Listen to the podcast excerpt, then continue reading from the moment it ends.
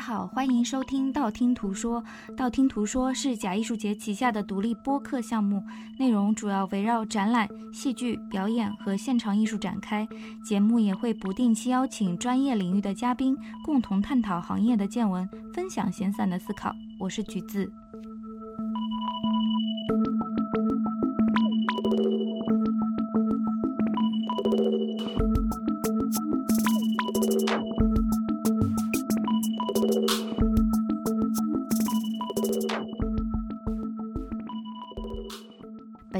本期播客配套的补充图文索引已同步更新在微信公众平台“假艺术节”。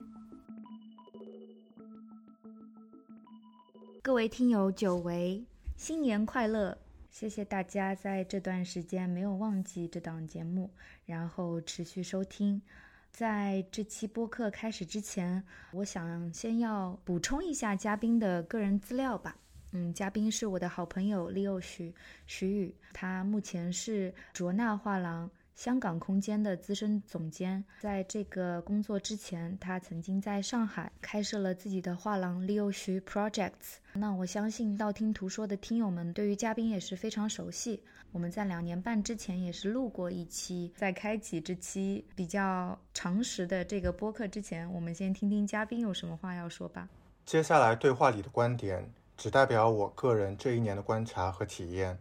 和我的工作身份和环境无关。对话没有预先的彩排和文稿，非常即兴口语，许多地方用到了第二人称你和第一人称我们，都用来指代我个人的观察和反思。也谢谢橘子让我过了一把抢麦的瘾。不用客气，下面开启二零二三年第一期。道听途说，十五个月以后，第一期播客，请到了道听途说有史以来收听率最高的嘉宾，也是我的好朋友，也是我非常尊敬的行业里的前辈 Leo 徐徐宇，嗯，在香港跟我们连线。现在我们跟上一次录制播客的时差又有了一些变动，我们现在差七个小时、八个小时、七个小时、八个小时、八个小时啊，所以现在应该是你的深夜。然后我们录这期播客的时候，也刚刚是圣诞节当天，二零二二年的圣诞节。Anyway，就不多说废话了。然后我们这一期播客的主题，其实也是之前跟 Leo 聊天过程中确定的。我们想讲一讲关于时间这件事情，尤其是令人害怕和困惑的时间。距离上次我们两个人录制播客，其实已经过了有两年的时间，两年半。对我觉得这两年半的时间，我不知道你有没有这个感受。我觉得一方面它非常的飞逝，另外一方面又觉得有一种无止境的停滞和。在郁闷中循环往复的一个感觉。当然，我自己的生活也发生了很大的变化。不如就从嗯时间这个角度开启这期播客。我跟 Leo 其实也是已经一年多没有见过面了，线下，所以可能想要问问看，这一年多没有见的。时间里面各自做了些什么？工作、学习、生活上发生了什么变化？在可能过去的一年多时间里面，我觉得我的个人的工作跟生活其实分成了很多的剖面，因为其实过去一年多里面，也是我觉得中国疫情最让人困惑的时期，在出行方面，尤其是在我的工作里面，回到大陆这一部分，其实受到了很多的挫折。那我觉得挫折也带来了很多的启示，因为这么一个困顿的这么一个时期，然后感觉在不停的鬼打墙的这么一个时期里面。我觉得就是让我意识到了更多的变化。时间是一个特别有意思的一个东西，我差的有点远。我们在一个特别发达的一个社会里面，所以我们其实对每一分钟、每一小时、每一天的丈量，我觉得可能其实比三十年以前、五十年以前、八十年以前、一百年以前这几代人其实是发生了很大的变化，就是没有。social media 之前，其实大家的时间可能跟我们今天的丈量已经很不一样了。那在刚有了互联网、有了 email、有了网站、有了 blog 那个年代，自然也跟 analog 的那个年代其实不一样，对吧？当大家都能随心所欲的飞行，支付得起这么一个全球飞行的机票的这个年代，跟机票还是很昂贵的。就是大家还可以在机场里抽烟的这个年代，甚至在我觉得可能二十世纪的打仗的这个年代，甚至我们说在二十世纪两次大战之前的年代，我觉得大家对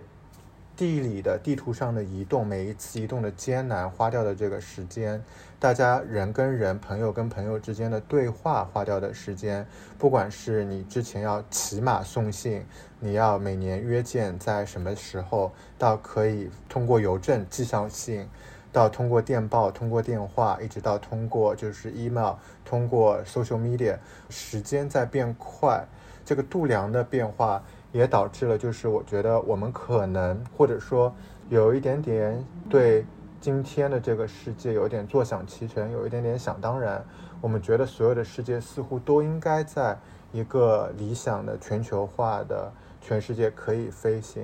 我们可以实时了解全世界的，不管是机构、事件、政府。到小到很多你的亲朋好友，小到一些明星的私人生活，通过这些 app 去理解他们。我们有好吃好喝的，对吧？我们能够去讨论一杯奶茶，讨论一个米其林餐厅。我们出行的时候要规划这么一些风云的物质生活。我们有一些在互联网上的一些呃讨论，一些探究。我们时时刻刻可以看到很多的影视作品，我们可以看到很多艺术作品，甚至我们可以下载到这些东西。我觉得这些无前所未有的便捷，也是通过这个时间的丈量来反映出来的。但是，我觉得我们可能，尤其是我们这几代人，是特别幸运的这几代全世界的公民。我觉得我们没有经历过特别多的，至少我们没有深陷在太多的战乱里面，我们没有深陷过特别多的疾病、瘟疫其中，对吧？所以就是没有太多的世界的变动跟格局的这种变动。其实。历史是不停的重启的，历史是不停的有波峰和波谷的。想想看，我觉得也挺理所当然的，好像我们似乎也经历到了其中的一部分。当然，这种经历跟我们历史中间的很多波谷来说，我觉得其实也真的是小菜一碟。但是，我觉得我们之前的生活过于的富足、优渥，然后平和。所以我们一直想着如何变得更快，如何变得更好，如何变得更快捷，从来没有想过这个世界的秩序，我们日生活的秩序会被这样的打破。所以我觉得可能也是这一年里面，我觉得这种打破到了一个特别破碎的一个时候，人可能都会去重新去想象我们对自我的规划，我们对前景的这种想法，对自己的一种规划。我记得我们上一次的播客。两年半以前是疫情刚开始的时候，疫情刚刚对吧？当时你在上海，我在香港，现在你在阿姆斯特丹，我在香港。我觉得其实也发生了很多的变化。当时我觉得我们也讲到了重启，或者说如何重新自我反省，重新自我找到自己的跑道。过去的一年里面，可能是真正让我觉得是重新重启或者重新去认知自己的一个瞬间。不管是我看到了，就是今年三四月上海发生的这些事情，包括是我在四月、五月自己在大陆在珠海隔离，徒劳无功的隔离了二十一天以后重返香港，到我今年得了新冠在首尔，到我回到上海去做一个艺术博览会，但博览会因为疫情的原因发生了一天就戛然而止，然后我又铩羽而归的回到了香港。包括我们见证了很多很多的这些事情，很多很多的未知数，这些都促使了我可能在过去的我不知道十五个月里面重新做出了很多的调整。所以我觉得，不管是在作为一个画廊的工作者来说，从可能之前一个固有的套路的认知，就是做展览，把艺术家介绍到香港，介绍到亚洲。参加博览会、拜访客户、销售这些作品，把作品放进好的私人收藏，放进美术馆的收藏，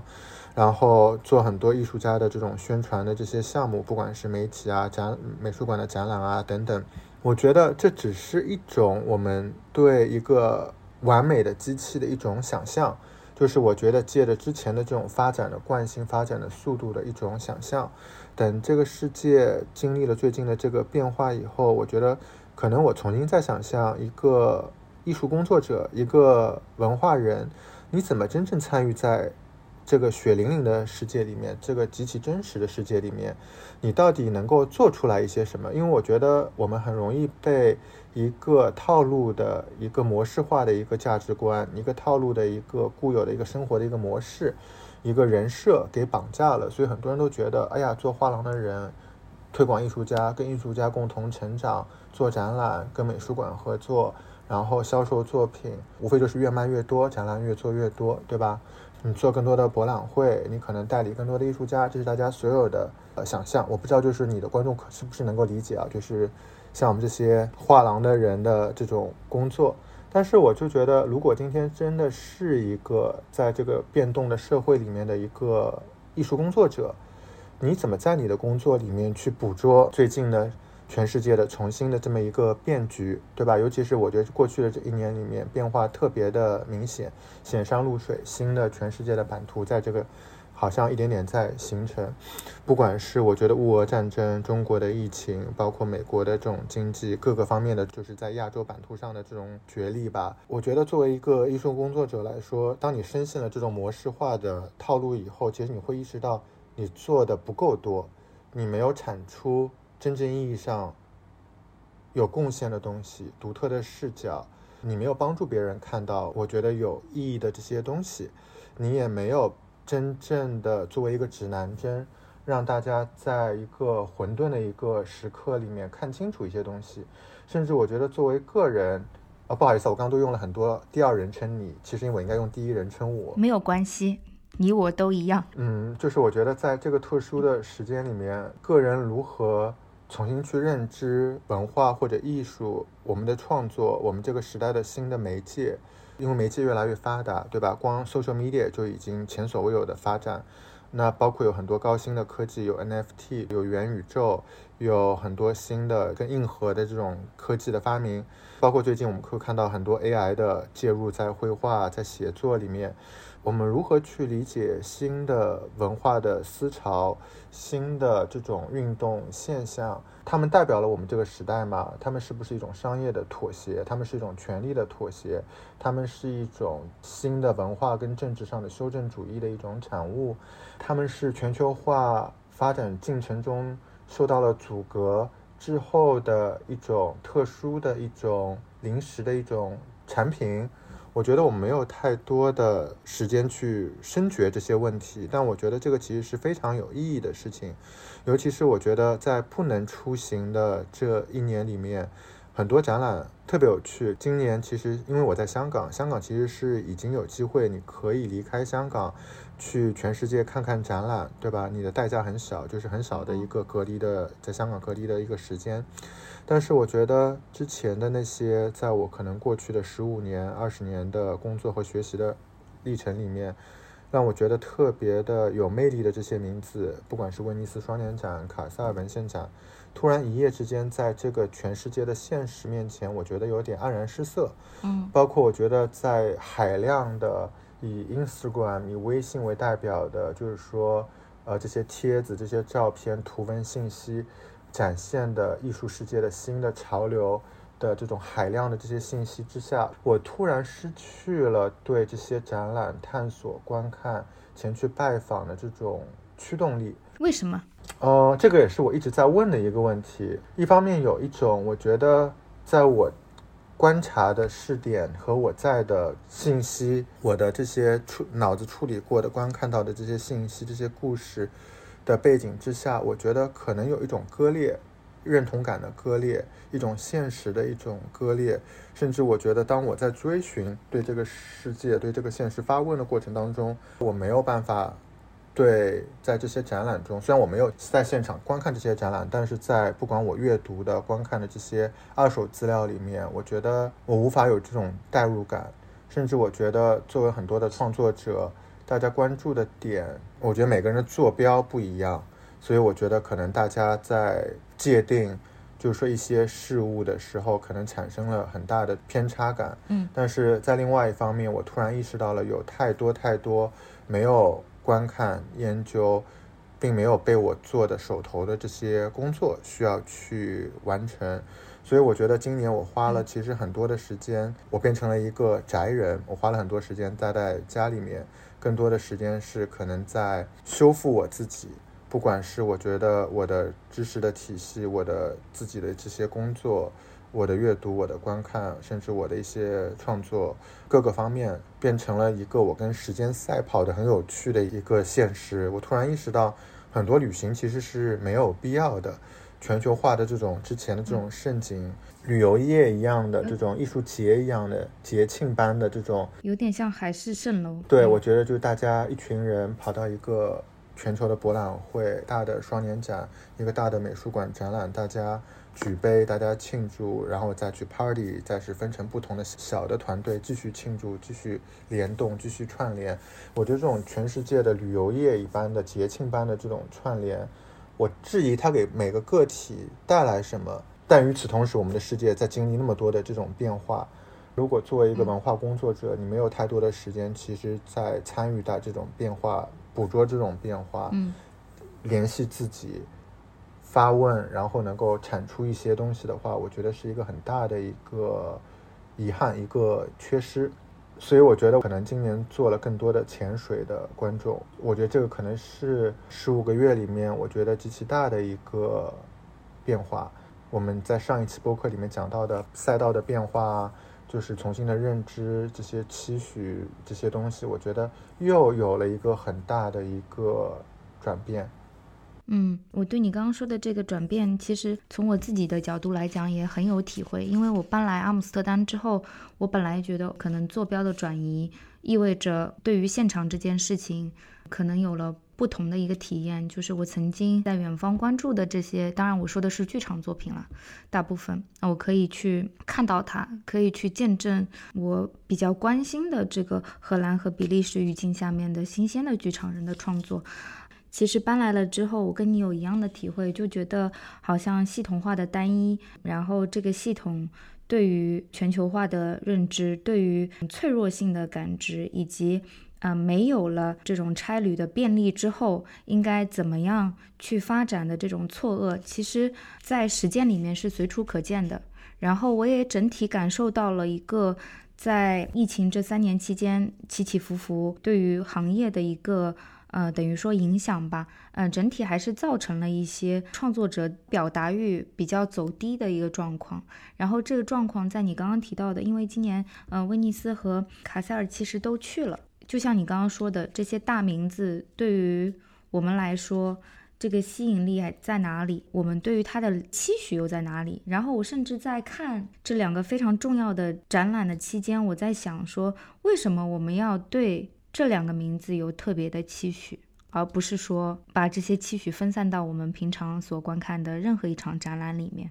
嗯，所以有很多的疑问。然后你刚刚也提到了很多，我一直在记笔记，有很多的呃关键词，比方说，嗯，你说你自己成为了一个宅人，其实我觉得宅人的这个状态。或者说跟自己相处的这样的一个状态，未必不是一个更好的状态。我虽然就是说坐标产生了变化，回到了学校，我也觉得我有了更多的时间跟自己相处，跟嗯书本相处，更多的时间其实是在处理。自身的这样的一种危机，我不知道在过去的，不论是我们没有见面的呃一年多的时间里，还是说过去回看这三年的疫情的时间里，你有没有觉得在应对外部和自身的危机方面有了一些新的感悟和可能策略方法？嗯，因为上次我记得我们录播课的时候，你有提到一个漫画《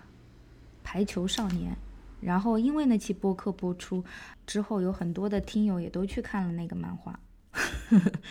我们可以说回来说说排球少年或者排球，嗯，可能打个岔吧。我觉得这个是一个对我特别有启发的一个漫画。这个高中生对自己通过在他排球的过程当中，个子矮小的完全不符合排球这个运动的一个高中生，他怎么通过自己非常有挫折的高中的排球之路。然后一点点找到了一个可以循序渐进、可以持续发展，如何用最优化的方法去弥补自己身高的缺失，去站在一个国际的舞台上进行自我的这种修炼。我觉得整个故事非常的有智慧，然后呢，非常的有启发。因为我自己其实从小也是打排球的，然后呢，我也是身高不高，所以我可能在从小的就是排球之路上也很坎坷，然后就。很小就在排球队被除名，因为我身高不够，然后我就再也没有进入排球的这个正式的这么一个职业的道路上面。但是呢，我觉得因为疫情，我重新去看这个漫画，然后呢，我又重新去看了可能最近的几年的排球的比赛，就是我突然得到了很多的启发。呃，我不知道这个启发对于很多听众来说有多少可以感同身受的，或者说多少这种启发可以转移到他们的就是说工作跟生活里面。当我看到漫画的时候，我很惊讶，原来有这些想法，这些了不起的这种对自我的重新的判断，重新的这种机会的把握，自己的这种修炼的这种决心。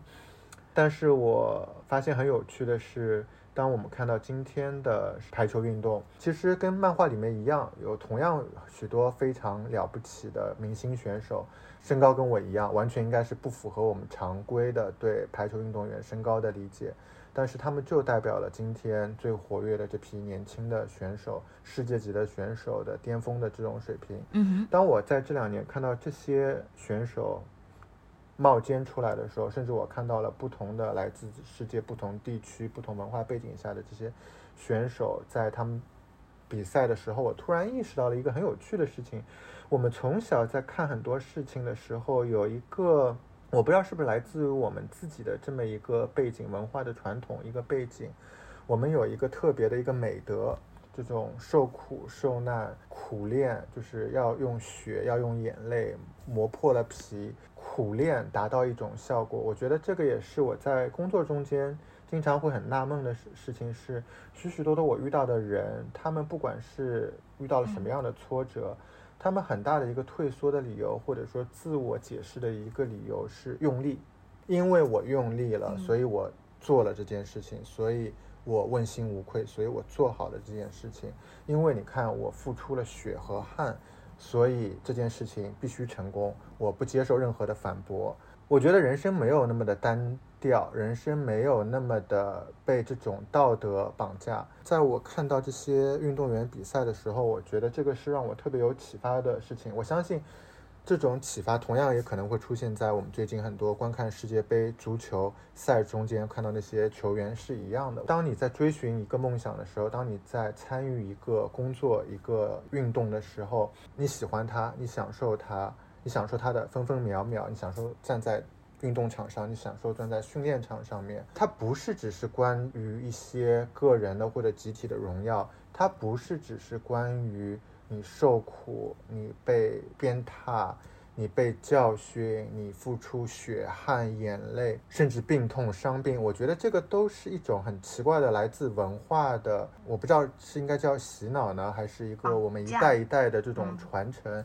我觉得它确确实实绑架了我们对这个世界的想象，对我们自己的潜力的想象，对我们从事的事情的想象。嗯，很多美好的事情不应该只是。基于这些东西产生出来。当我在看排球的时候，我觉得特别有趣的是，排球的世界有各种各样的选手、运动员，每个人都有自己的一技之长，每个人都有站在这个舞台上闪光的这一刻。没有一个人会觉得，当我看他们在现场的互动，包括他们代表国家参加奥运会、参加世锦赛，但是他们又跑到不同的国家里面混在一起，参加了不同的俱乐部的这种比赛的时候。你会发现很有趣的是，好的运动员，他的第一个享受的点是他作为一个了不起的运动员，他作为享受运动、享受自己的运动员存在在这个地方。也许这个人他没有机会在他的国家队里面拿过任何的奖牌，甚至无缘奥运会。但是他可能是个杰出的运动员，他可能有机会为自己开辟一条路。他去了不同的国家，参加不同国家的联赛，对吧？就比方说，一个拉丁美洲国家的人，他可能去意大利的联赛，他可能去波兰的联赛，他可以在这些联赛的俱乐部里面大放异彩，成为明星运动员，带领这个团队起到他的定海神针的作用，拿到比赛的就是很好的结果。甚至我觉得他们很享受跟。不同的队友，甚至不同的竞争的选手的这种切磋，甚至他们可能在俱乐部队里的这些队友，是他们在国家队时候的竞争对手，他们可能代表了另外一个国家，他们在奥运会上竞争，但他们到了这些联赛的时候，又在同一个队里面，作为最紧密的队友，一起一起共同呃拼搏，这个是一个特别。改变我对这个世界、改变我对工作认知的一个过程。我觉得我看到了许多的智慧，甚至我在看到这些人比赛的时候，它打开了我基于这个漫画当时的很多的理解。我发现了很多有趣的地方，就是我从来不会想到排球 IQ 这件事情，但是我真真实实看到有很多运动员，他们在现场的时候，并不是卯足了力，要拿出百分之两百的力，奋力重锤一击。他四两拨千斤的，可以做很多精巧的、巧妙的事情，甚至你会从他的体型看见，他也许并不是体能训练上面最杰出的运动员，他甚至有点点小肚腩，但是他在运动场上面能够发挥自己的特长，同样能够把他的表现就是提升到一个很高的一个境界。我觉得智慧是一个很有趣的一个东西。智慧并不是说你考数学、你考奥数拿到奖牌叫智慧。智慧其实真的是一个大的一个艺术。过去的这可能一年两年里面，我通过比较小众的一个运动，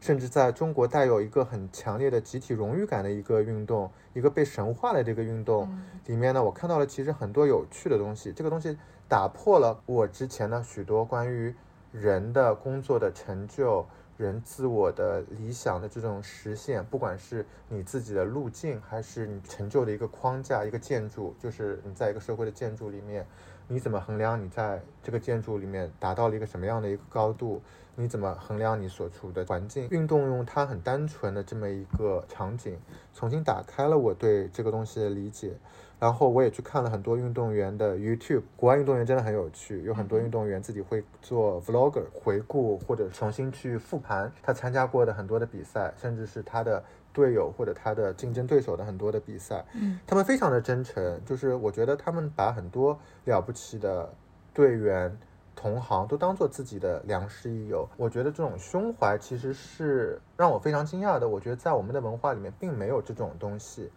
就是我们的文化里面好像都展示的是一种蛮力，就是我们要通过旷日持久的，甚至是伤筋动骨的、荣辱负重的这种训练，然后跑到一个异域他乡，跟许许多多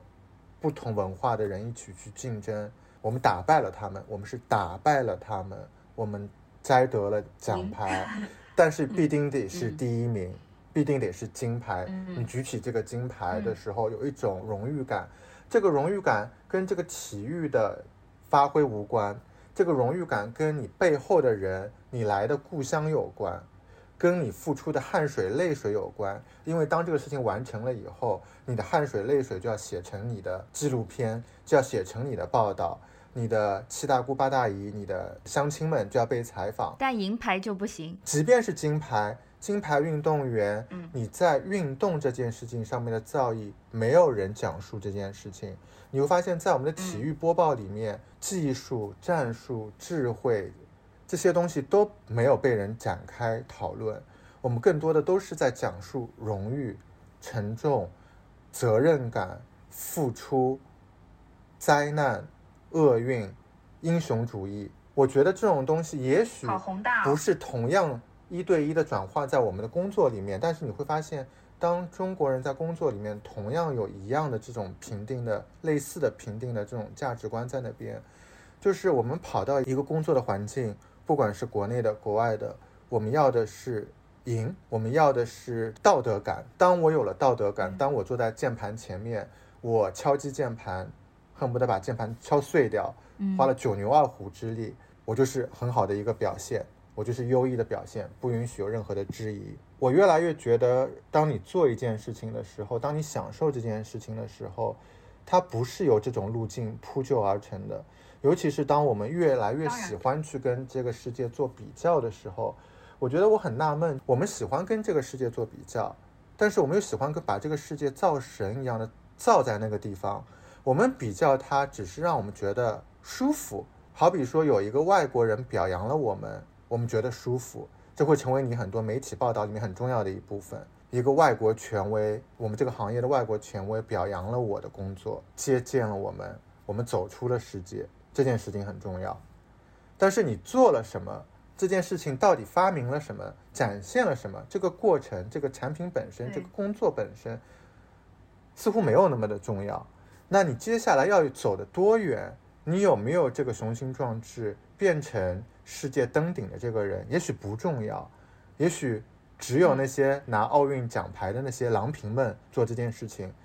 别的人只是看客，对这件事情来说并不那么的重要。我觉得我们的世界有很大的一个隔膜，我们很喜欢去拿世界来比，不管是在我们的娱乐产业，在文化行业，在体育行业，嗯，科技发明行业，在美食行业，我们都会说西方怎么怎么怎么样。我去过西方，我吃过这个东西，这个东西怎么怎么样，就是大家喜欢拿它作为一个比。这个比为什么呢？因为它让你觉得舒服。但是没有人，不好意思，不是没有人，就是它似乎不是我们的工作里面的追寻的一个目标，是我们怎么参与在这个都全球化了，大家都在一起手拉手一起一起在玩这个游戏，一起在做这个比赛，对吗？为什么我们不能一起参与在这个里面呢？我觉得这三年的疫情，我能感受到一个很强的一种文化的差异，一种隔膜感。不管是我在看排球，看我们的这个工作的环境，所以也是因为这一点，我觉得才让我意识到，我不能活在一个套路化的一个眼光里面，否则许多让我享受的、让我激动的东西，我没有缘分、没有机缘，真的去做这些东西。我们的行业，甚至我能触及到的很多行业，我总觉得有太多的东西其实没有被展开，没有被。触及界定这些行业的这些丈量，这些行业的东西是基于我刚刚说的这种舒服感，就是我做的好不好，老外同行来夸奖了我，礼貌上的夸奖了我，或者我走进了他们，似乎就成就了，就已经舒服了。所以这件事情本身能不能再往下变得更有趣、更深、更远，似乎不重要。对，或者说它完全取决于下一波的来自。国外同行的好评什么时候会发生？这个也是让我非常困惑的地方。其实，如果我们把现存的艺术世界看成是一个系统，回到今天的主题哈，这个系统是非常不稳定的。当然，它在我们面前呈现的一个状态是非常固定的。然后，这个系统我们没有办法用非常确切的语言去归纳它。如果要很粗浅的说的话，我不知道这样讲是不是有一些些不太对。但是，我觉得还是一个嗯，西欧、美国这些地方英文世界的白人来制定的这样的一个规则。所以在平等性上，所谓的全球南方也好。所谓的世界其他地域也好，对于他们来说，并不是一个平等存在的一个语境，或者说，在这些地方的工作者没有把自己放在一个平等交流的位置上，在与现存的系统进行一些话语上的争夺也好，或者是话语上的切磋也好，所以这种系统上的不平等性在工作里面就非常的常见。然后你刚刚说的就是在工作中是是不是能提出一些新的问题，解决一些。新的烦恼，甚至是产生一些新的想法，这些东西好像都在平日的工作里面显得比较的次要。再连到之前我们说的，你说你为什么不想去现场看？嗯，卡塞尔和威尼斯，我其实心里面一直有一个问题，就是觉得说，当我们不在现场，不在这些艺术现场的时候，我们是不是还能与这些艺术现场发生的语境共生？与这些语境共生必要吗？还是说，我们可以站在一个相对而言比较中立的状态去看待眼前的这些艺术现场也好，新的艺术世界的问题。我觉得在文化上面，尤其是艺术的这个文化上面呢，我们一直有一个困扰，就是如何界定这个成就。有人说，我们就是做我们自己的艺术，我们有上下五千年的艺术，所以我们自己说了算。也有人说，我们要走出去，我们需要得到世界的评价。甚至在很多不同的创作的门类里面，不管是这个类型的艺术，它的这个艺术的形式、艺术的媒介，它可能就是来自于世界别的地方的，它并不是中国独创的或者中国原创的。但它已经变成了一个全世界的一个财产的时候，当我们要去参与在这个赛道上面的时候呢，那我们要不要跟世界走在一起？还是我们就关起门来，在我并不算特别长的工作的这么一个状况里面，我一直觉得我们的价值取向特别的费解。我觉得可能这种费解也就像我刚刚说的一样，就是它更多的是在于希望得到马可波罗和白求恩们的认同。当我们有一些东西走在了外面，好像我们的目标就完成了。时间久了以后，在想说，我们的目标只是在一个全世界奥运会一样的一个展览的平台里面。被选了进去作为一个这个地区的代表，这就是我们圆了梦。为什么我们一直有这种圆梦的心？就像运动员一样，我们一直要冲出亚洲这一个球类项目，这一个比赛项目，不管是我们一直金牌项目，还是我们要突破零的项目，还是曾经的辉煌项目要重新崛起的项目。我觉得，为什么我们的价值观永远是我们要很用力的？背后有很多拧巴的东西在那边，我们要走出去，好像我们站在了这个赛场上面，我们就完成了这件事情。但是就像我说的，很多运动员的逻辑并不是这样，也许只是我自己的问题。我觉得我欣赏的，我的眼光里面，我看到的运动这个行世界能够不停的持续发展的原因，是因为有这些了不起的运动员们，不管变得越快越高越强，还是在球类项目里面把技战术发挥到越高的。境界里面，它并不是被这种道德的东西推动在这个地方的，它更多的是一体育的，或者说来自于这个业界的这种进步。我追寻这种进步，我与人交流，我们在不同的交流里面，我们创造更多的进步，让这个行业有更多的进步。这个也是为什么我经常会想，诶，我看了那么多运动比赛，比方说排球，很少很少有中国转会的运动员。就比方说，我看到，诶，这几年日本排球的崛起，为什么呢？他们有很好的从中学开始的民间的群众的基础，有有我说的这样的漫画，有很多很多的学校的这种运动的俱乐部，每年有很多的民间的这种比赛，他们会去讨论排球的智慧。他们不讨论你是不是要训练几个小时，你要受多少皮肉之苦，你要背负你的学校的荣誉。当然，他们也很追求荣荣誉，对吧？因为我觉得亚洲荣誉感还是很重要的一件事情。但是他们更多在讨论这么一个门类上的这种进步。他们有很多的，就是说运动员会输出出去，会在全世界打联赛。他们向往跟高手过招，他们跟高手去学习，他们融入高手的世界。就包括我能看到刚从学生组提拔起来去了国家队的选手，可能都还没有满二十岁吧，马上就被拉到了意大利联赛里面去打比赛。他们非常融入在这么一个全世界运动的 community 里面，他们参与在这里面，他们变成其中的一部分，大家会去对话。但是我很纳闷的是，中国排球群众基础也不差，对吧？你会发现在排球的。互联网的世界里面，很少很少有非常正面的中国的身影，或者说不是说正面的中国身影，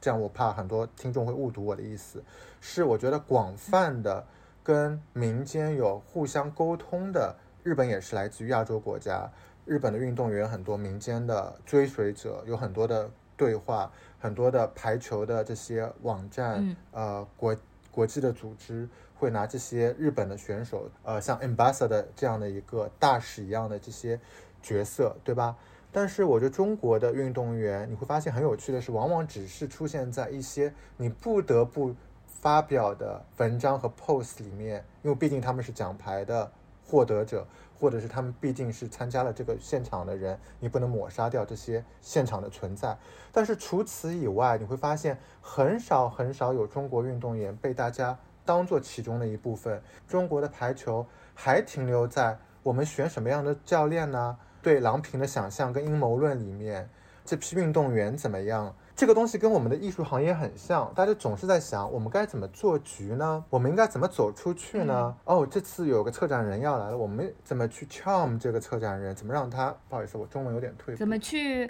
呃说服他？或者说怎么搞定他？对吧？就是让我变成他展览里的一部分。这个是不是有点绕？我不知道这个叫曲线救国呢，还是这个这个是有点本末倒置的一件事情。如果你作为一个创作者，本末倒置啊，你不想跟这个世界发生关系，你又想被这个世界接纳，这个是一直让我觉得很匪夷所思的一件事情。很多时候我们都会对跟参与这个世界有一个很大的一个误解，就是大家会觉得参与世界是。Hey you, bro，用这种方法去参与这个世界，好像你拽点英文，你走到这个世界里面，很多人会说，哎，你看你你很有优势，你是学外文的。我说这个不是参与世界，你能跟他们拽点英文，你们跟他们在一起喝醉的时候，屁颠屁颠的喝着啤酒，一起玩，一起卖一些性少数群体的萌或怎么样，好像觉得跟他们哥俩好了，打入一块了。我觉得这个不是真正上的文化的一融合，真正文化的融合是你展现你从哪里来，你代表了什么样的文化，你用最简单、最明了。不管是你的语言还是你的作品，也许你不能讲很好的英文，不重要，哪怕你比划着，哪怕你用 Siri，对吧，帮你去讲，我觉得不重要。你的工作本身，你有愿景呈现它，你相信你的工作，然后你去呈现，你主动的去去把你和你的工作放到这个平台上面去，展现你跟这个时代的摩擦的交叠的这一面，我觉得这个更重要，并。我不知道，我就觉得我也有这个观察力哦。我不知道我这个总结是不是又有一些些过于扁平。就你刚刚说的，对于结果的这种盲目追逐和对过程的无止境的忽略，以及对个人才华无限的放大，或者对重要人物无限的这种。不是说无限吧，就是过于谄媚的追寻，是这个艺术世界里让我觉得非常抵触的部分。就你刚刚说的这种跟已经存在的艺术世界的人物进行勾兑吧，这样的一个一个状况，我觉得如果那是成功的唯一道路，或者说成功加一个引号，那我宁愿不要这样的一个成功，因为我觉得那个东西太虚妄了。我觉得这是一种出口转内销的方法，但是我很怀疑。对于很多从业者、很多个体来说，这是不是对你自己的时间、对你自己的生命最有意义的一种投入、一种消费？觉得这也是因为很多信息不对称的地方。从我在小时候读书的时候，你会看到很多艺术家在互联网初期，一点点互联网的报道，对吧？极少数的中文的杂志、中文的媒体会介绍他，很多是互联网的英文的世界。你看到了一个模棱两可的一个盛景，一些建筑、高等建筑在那个地方，你觉得这些殿堂、这些杰出的人物、高山仰止，你特别的崇拜。有一些了不起的作品，有一些了不起的展览，也有很多传说的作品、传说的展览，甚至有很多因为翻译的问题神化了的作品、神化了的展览、神化了的事迹、神化了的人物。我觉得这种神话始终在进展，到今天。还是在进展，大家只知其一，似乎不想知其二，因为你一旦知其二、知其三、知其四，从 A 走到了 Z 以后，你把这个洋葱剥光了以后，似乎很多人都不能分到一杯羹。所以，似乎通过这种信息不对称，大家都能张口跑火车，都能张嘴就来，这是一个特别容易的一个走江湖的一种方法。所以我很惊讶，就是。我读书的时候，大家在讲威尼斯，大家在讲这些博物馆，在讲这些策展人，对吧？到今天，你走出来看一看，大家同样在讲这些美术馆，在讲威尼斯，在讲威尼斯的策展人，还在继续模棱两可的造神。但是大家在讲的时候，那么多年过去了，当年的中年人变老年人，当年年轻人变中年人，当年的学生变青年一代，对不对？老年人退休了，人变多了，但是你会发现。这个东西并没有被描摹的越发的清晰，可能什么地方卖了多少钱，这个东西变清晰了。哪些画廊，什么爸爸是谁，儿子是谁，这些东西变清晰了。除此以外，很多东西对它反而更混沌，也没有变得更清晰。画廊的艺术家也没有变得更清晰，对不对？你并不知道这些美术馆到底是干嘛的。每个人都会讲 Peggy Guggenheim，对吧？会讲 Solomon Guggenheim，但是问题是。那么多大家听了连连点头的这些大博物馆、小博物馆、传奇的博物馆、艺术家的 space，多少人知道它到底代表了什么？它为什么背书？然后它的策展人又是谁？这些策展人到底做了什么？并不是因为他是一个外国策展人，他从这个美术馆来，他去那个美术馆，他今天策划了这个呃双年展，所以我们就要对他进行仰视。我觉得我们是在一个行业里面，不是仰视，而是我们要不要跟他一起工作。如果他做过一个很棒的展览，我们作为同行，我们有没有机会跟他讨论这个事情？我们有没有跟他一起更多的互动联动去工作，且这种联动是你带来你的成果，这个成果可能是你的写作，成果可能是你的展览，成果可能是你的作品，成果可能是你的演讲，是。甚至可能只是很小的，你跟这个人见面的五分钟，你输出的这个信息，但一定不是这种国界的信息不对称，只是因为某一些人到这里来访问，他只有二十分钟，所以他见到了一些。因为外交一样的这种 network 见到了一些人，这些人告诉他你要见这个，你要做这个，这些信息好像很重要。我觉得这些信息很重要。十五年前是因为这个行业里面没有很多人能够去用这些语言讲述艺术的语言和嗯外国的语言，对不对？也没有这么多人有条件可以全世界不停的飞行，确实是十五年前。就是我觉得到了今天，如果我们还是用类似的方法。去做同样的工作，我觉得很遗憾。这个也是我觉得为什么过了十五年、二十年，中国艺术感觉就像一个接力赛，每个都是传到了一棒就传不下去了，或者说就跟很多体育的感觉一样，就是我们好像出过很多了不起的运动员，在一些赛场上面出现了，但是你真的去问一问同代的杰出的运动员，这个名字，也许人家。这个名字也念不出来，参与过当年比赛的人也许知道，哦，这个人拿走了我我梦寐以求的比赛的奖牌，这个人真的很棒。但是你在见过他没有？你们有没有别的比赛？你们有没有别的互动磨合？可能并没有。你问别的教练，你有没有在别的俱乐部里面执教过他？你有没有在哪里听说过他？或者他的技术、他的战术有没有传递给更多的世界上的人？也许没有，因为这个人就退役了下来。进入了另外一个领域，它变成了一个传奇故事，感染了他后面的人。我们的文化行业，我不知道，就是感觉一直在一个这样的一个循环里面。我们要去威尼斯，今天是这个梯队年龄梯队的人去过，下面是这个梯队的人去过。但威尼斯不是青春饭啊，对不对？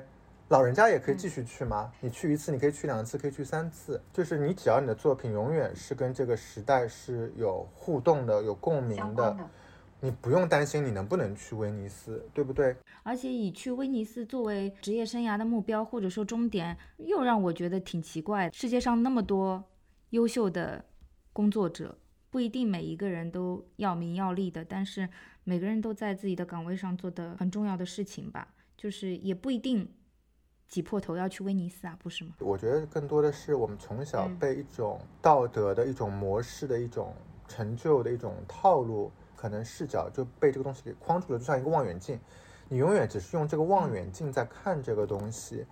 你知道的事情可能就这几步路，就是哎，我要做展览，我不停的努力的在做，我不停的做，不停的做，不停的做，我也很努力的见到了外面来的这些马可波罗，我给他们讲述我自己，我尽了我所有的能力，我请他们吃饭，我开车带他们兜风，对吧？通过我的别的朋友输出我自己。没有太多的去讲，我们在这个大的地图上面，这个版图上面，时间跟地理的这两个维度上面，我们每个人的脚印是什么？我特别想要看到，我觉得更多的同行，可能不同年龄段的同行们。有更大的多样性，我觉得这个多样性不是今天大家讲的热门词，是我是一个同性恋者的多样性，我是一个混血儿的多样性，我是一个性更少数群体的多样性。这个多样性是我们能不能有更多的人说，我是一个艺术家，我不等别人邀请我做 residency，我不等别的画廊邀请我出去出国，我不是只是去看一个展览或者参加一个展览。而是我有这个愿望，我想要研究这件事情，我去这个国家，也许这个国家甚至没有任何政治文化，在这些修正主义的政治正确的任何的这种优势，我只是因为我在研究这个东西，我去那边待一段时间，甚至我不担心我的生计，我愿意去一个地方，可能是中国的一个城市，可能是中国以外的一个城市。我去待在那个地方，因为我觉得每个人在这个时代都有自己的选择，对不对？尤其是经历了今年的这个时期以后，我觉得很多人说我到底是在中国呢，我还是在外面呢，对吧？我觉得我们该更多的想一想，我们作为每个人，我们有没有可能性去选择？你在世界上有很多的归宿，也许你可以去作为一个艺术家，找一个生活成本很低的地方。你可以在那里创作，你结识很多新的朋友，甚至你在那边可以找到一个兼职、一个全职，甚至去做一个教职。如果你是一个策展人，如果你是一个作家，你是一个评论家，有没有可能一样的走出去，把你经历过的这些东西，把你研究过的来自于你出处的这些东西介绍出去，让别人理解这些东西，而不是说仅仅只是。在经历了这些激烈的事件以后，只是在这一个时间很短的一个时间段里面，在你的社交媒体上进行一些转发，义愤填膺，呼吁固然很好，但我觉得作为一个文化工作者，我们有很多很多事件在发生，这些事件是不是能激起很多文化上的创作上的新的思路、新的观点，甚至很多局限，对吧？甚至很多的变化，不一定是好的变化，也有可能是。呃，相对不那么乐观的变化，但是作为文化工作者，有没有可能去讲述这个东西，用更好的、更容易让人理解的语言，更好的一种学养，提供更好的一个上下文，让人更快的能够理解这种东西。甚至我们经常说，我们有很多好的创作者，我们怎么让别人理解？我们如果只是硬生生的用一些翻译，用一些文章，在那一时半会儿，硬生生的希望别人看到墙上的这些。岛屿看到一本册子上一本画册上的文字去理解它，我觉得这个工作是远远不够的，甚至我觉得是没有去理解，作为一个外国人，作为一个不同文化的人，他怎么在没有吸引力、没有这个胃口的情况，甚至没有这个时间、没有这个注意力的时候去理解你，他没有这个义务去理解你，对吧？除非他是中国学或者亚洲研究的一个学者，或者他来中国采风。当我们去想，你怎么变成一个更有可持续发展的这么一个职业寿命的一个选手的时候，我突然觉得很多思路变了。这个思路并不是说你的职业道路变成一个在大家羡慕的一个机构或者一个画廊里面工作，做到一个怎么样的一个高位。或者说你被外国同行认可，这个认可并不是说你们有很多很多工作的往来，他拜读了很多你的文章，他看过你的很多的作品，他一路找来跟你沟通，或者说你们有很多交流，互相启发的交流，甚至你在这个业界里面有很多很多的朋友们，对吧？有很多可以对话的这些朋友们，我觉得很多时候其实只是一种。需求上的一种大家的握手，一种生意的外交上的这种握手，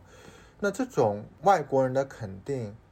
他一定有很多需求，对中国的需求，对中国的想象。但这些东西一旦完成了，作为这个选手本身，你在这个赛道或者这个赛场上面，你的意义是什么呢？所以我一直在想，就是说，作为一个艺术的工作者来说，我有很多很多的窟窿，我看到了这些窟窿，时间是那么的有限。如果今天我还用我原来的工作的方法，哇！大家这里有一个大的展览，一股脑冲过去，开幕式，after party，大佬来了，这个外国大佬来了，那个外国大佬来了，我要被他看到，为的是我能发一些 social media，让别人觉得我国际上很有人脉，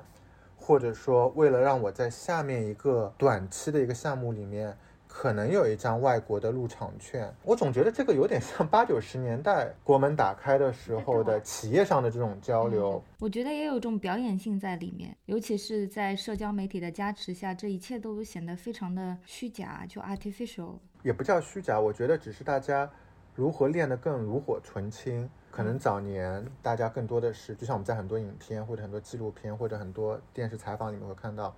像早年的外企来的时候，我们有一个翻译，对吧？那个翻译可能也是讲话结结巴巴，英文也没有很好，但是你就老老实实的，非常毕恭毕敬的。但外国人需要你啊，他需要打开市场啊，他得他变通，他得理解你的中国英文。这个人他用这个方法就可以在信息不对称的舞台上面站出来。当这个跑道变广的时候，越来越多人在里面，你肯定不能再结结巴巴了，对吧？你肯定不能只是靠请别人吃个饭。吃个中国的烤鸭，吃个火锅，带你去看一下长城，带你去看一下黄浦江，这个东西得变得更复杂，可能是大家去唱唱歌。很多年以后，你也不能一直在唱歌啊。那你可能吐槽吐槽中国，那一直吐槽也不行啊，不需要你吐槽嘛，那么多媒体都在吐槽，那你还能干嘛呢？讲讲讲讲亚文化，亚文化都讲完了，家丑也被你发完了，对吧？吐槽也吐完了，下一步下一个一个招数是什么呢？这个武功练到哪一个段位呢？对吧？但这个东西是不是真有用呢？那你一直在这样做，你的目标是希望永远是你能输出一个空投一个来自中国的一个产品到这些大的展销会上面去，在一些外国的媒体报道上面，永远能够有一个提及，有一些露出。但这些露出是真正代表了你在的文化背景吗？它只是代表了你的这个成就而已？你的这个作为一个传信人的一个成就？如果我们只是在看这个东西的话，那它其实跟真正的文化的这个东西无关。就是我们每个人都有你自己的一个，在这个大的文化背景、这个大的语境里面，你有你自己看到这个社会的一些东西，你有他的理解，你有你工作里的，不管这些素材是艺术家的作品、表演，还是书籍，还是你自己的创作，还是你自己的工作的产品，把这个东西呈现出来，我觉得让别人理解，在这个时间线索上让别人理解，而不是。别人不得不理解你的这种理解，因为这个人他有个项目非要跟中国有关，所以他不得不理解，所以他会去了解兵马俑以外的故事，他会去了解长城以外的故事，所以他会去 Google 了解你一点，他会尽力接近你讲述的这个东西。也许有更多的东西我们可以去做，所以就是我觉得我今年第一次特别特别主动，可能没有跑来跑去的原因是我想要把时间放在。修补我自己、理清我自己思路的这么一些工作上面，另外一个就是，也许我也不能搞清楚。当我跑过去，再一次，我也不记得这是第几次我去看这些展览的时候，我要见到这些人，不见到这些人，我看到这些东西，看到这些作品，我发了 Instagram，发了微信以后，我们往往都不记得了，对吧？很多人 发完以后就不记得了，也许记得一两个名字，记得一两件作品的特征，然后我们干什么？我不是说我们每个人都要帮一些杂志去写一篇 review，对吧？评论一下这个东西，这不是我们每个人的工作。那在我们下面的工作里面，我们下面要做一个展览。如果你是做一个展览的人，你的展览跟他有什么关系吗？你从里面接到了很多新的启发，新的艺术家，甚至你觉得有很多你持保留意见的地方，你想要这个东西去发表一下你的意见，或者说你找到了更多别的东西，我就觉得当我没有太多。似乎想要做的东西的时候，我突然就失去了一个欲望去做艺术的旅游节的旅客，因为我不需要，我不需要得到什么东西。如果我是一个 dealer，我是一个画商，那首先，也许这些大的展览对我很多帮助，因为跟我工作的艺术家在里面，那我可以通过很多方法去知道这些作品。我进入了一个一个特殊的时期，是我重新再发现。原来我之前工作里面有那么那么多恶习，这些恶习都是来自于功利主义的或者奥运奖牌的思路带来的局限的，就是因为你做这么一个事情，你可以得到一个小小的立竿见影的成功，速溶咖啡一样的成功。我们很多时候都在做这些事情。我现在特别的懊恼的是，我看多很多很多很棒的展览，我去过很多地方，我发现。我花了特别多的时间，都在好酒好菜、甜品、米其林谈论生活、谈论业界八卦，错过了最好的时间，真正去理解我们看到的墙上的这些作品、展厅里的这些作品，很多很好的时间去走进这些艺术家，甚至走进做展览的人，很多同行们，甚至我觉得，当我在看很多很棒的书、很多电影的时候，我并没有往下走。另外一步，所以我觉得这一年里面，我花了很多时间在做同样的工作。就像香港有很多很棒的米其林餐厅，但是我最近在我的很多工作里面，我特别工作的饭局和我私人的生活的饭局里面。我特别回避去这些餐厅，我觉得这些餐厅吃起来都是一个味道，每道菜上来都有类似的摆盘，甚至一模一样的盘子摆盘的方式。不管你是世界上什么样的餐式，哪怕是亚洲的一种食材，中餐、韩餐，甚至是川菜、上海菜，当好像你要被世界认可，你就要用这种形状的餐盘，上面浇一点奶油，一点什么东西，对吧？truffle 在上面，一定要有一个人跟你讲，这是 Hokkaido 来的一个什么材料。什么什么样的材料，每年有多少季？这是烹饪必须的一个评判它成就的东西吗？我把这些东西都去掉，我忘掉这些摆盘，我忘掉这个东西是 Hokkaido 来的，我忘掉这个东西得过米其林，我忘掉这些东西怎么怎么样的时候，它很难订餐，它需要通过这些特殊的 VIP 的资源，这样的社会资源去订到这个餐厅。当我忘掉这些东西的时候，它本身。给我带来了一个美食的愉悦没有？它给我带来一种什么样的体验？打开了我一个什么样的一个视角、一个想象没有？没有。它比我在路上吃到的一个油墩子好吃吗？它比我吃到的一个上海的一个糍饭糕好吃吗？没有。它 没有。真的比很多小龙虾好吃吗？没有。对吗？就是我觉得，我不是说只是拿我好像故意造成两极对立的这种米其林餐厅和米其林。wannabe 餐厅 versus 我们记忆中的路边摊。对。但是我觉得，就是我最近花了很多时间在，也在了解，就是食物，食物是那么有趣的一个一个东西。但是我们为什么把那么多闲情雅致和资源用在把我们的自我、为、时间全贡献在这种反复的？套路化的这种东西上面，这个就跟我们在艺术行业里面，我们去看展览一样，我们非要在一个开幕式上面扎堆在这里，哪怕你没有被邀请，你也非要想到很多方法去拿到邀请函，对吗？出现在现场，我们在看作品吗？我们并没有在看作品，也许我们看到了一部分的作品，我们不停的去抓到这些博览会、双年展、美术馆展览。不要错过这个开幕的时间，他们的那个此时此刻的这个时间，一年三百六十五天，不停的在安排我们的时间，在做这些事情。甚至当我们在一个城市，这个城市里面有这个画廊开幕，那个美术馆开幕，这个博览会怎么样，所有人都好像在这个地方一定要出现。我们需要吗？我突然就觉得，我们的时间那么的有限，我们的体力那么的有限，我们有那么多东西没有做，我们每个人的角色都还不一样的时候，我们要不要做这些事情呢？当今天社会有那么戏剧性的事情再发生的时候，你感觉这个社会在裂变。如果我们还在做这个，我就觉得有点感受不到这个乐趣。但我能感受到的是，时间这个沙漏并没有留给我们每个人特别多的特权。如果我们不能抓住时间这个沙漏掉下来的每一粒沙子的话，其实很多美好的东西都被错过了。我有时候在想，我享受我的工作是什么呢？享受我被邀请了，飞到了这个双年展上去，我跟很多人合影，我可以发在 Instagram 上面，@这些人，发在微信上面，转述我跟一个大神见面了，我去了艺术家的这个 opening，我恭喜他，我跟他一起吃饭了，我跟很多的特殊的 VIP 们，VVIP 们远隔重洋的相聚了，我参与了一个价值连城的一个交易，就是我到底产出了什么东西，我留下了多少有意义的脚印，这些脚印构成在一起。让我看这一年的三百六十五天，我有多自豪。但是我花的三百六十五天，让我如果今天作为一个只是一个观众，没有一个特权的观众，我走进一个展览，走进一个博物馆看一个展览的时候，我自己有多少享受这个展览？我可以多少回应这个展览？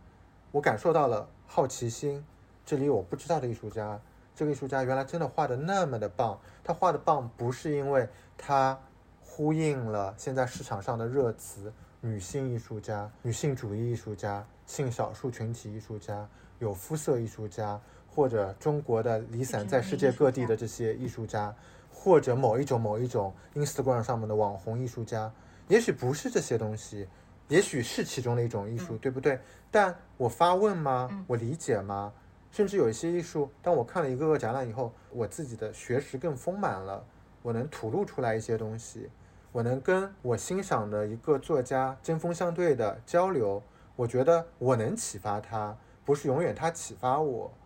我能写一篇文章让别人觉得很棒，这篇文章不是因为我是中国的前线记者，因为我能讲英文，所以我能给你讲一些好像发生在这里的事件。因为你需要报道这个东西，你有这一页纸一定要发表出来，所以我是你朋友圈里面唯一的一个在这里的人，所以我这个 privilege 写了这个东西，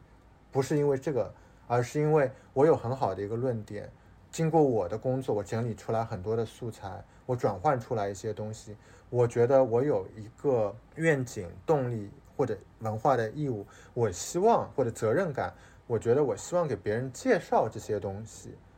且我 confident 经过我一次一次的尝试以后，我输出的这个东西是可以被人一点点理解的，我能产出这些东西，而不是人云亦云的，因为别人都在说这个作品特别的棒，我也去看这个作品，我也觉得这个作品特别的棒。或者今天来了一个很贵的艺术家，来了一个曾经得过很多奖的艺术家，他来到了我们这个城市，我觉得我要给他掌声，我要感叹他。我我没有很多时间，但我觉得我有很多不丰满的地方，我宁可把我的时间花在不丰满的地方。所以我觉得二零二二年是个特别有意思的地方，就是它有很多很多的事件，给了我很多很多的教训跟启发，也让我突然意识到。我是一个有选择的人，我有权利去选择。我的选择是我可以不做这件事情，我可以选择去做另外一件事情，可能一件非常不起眼的事情，不被人参与的一些事情，甚至只是你关起门来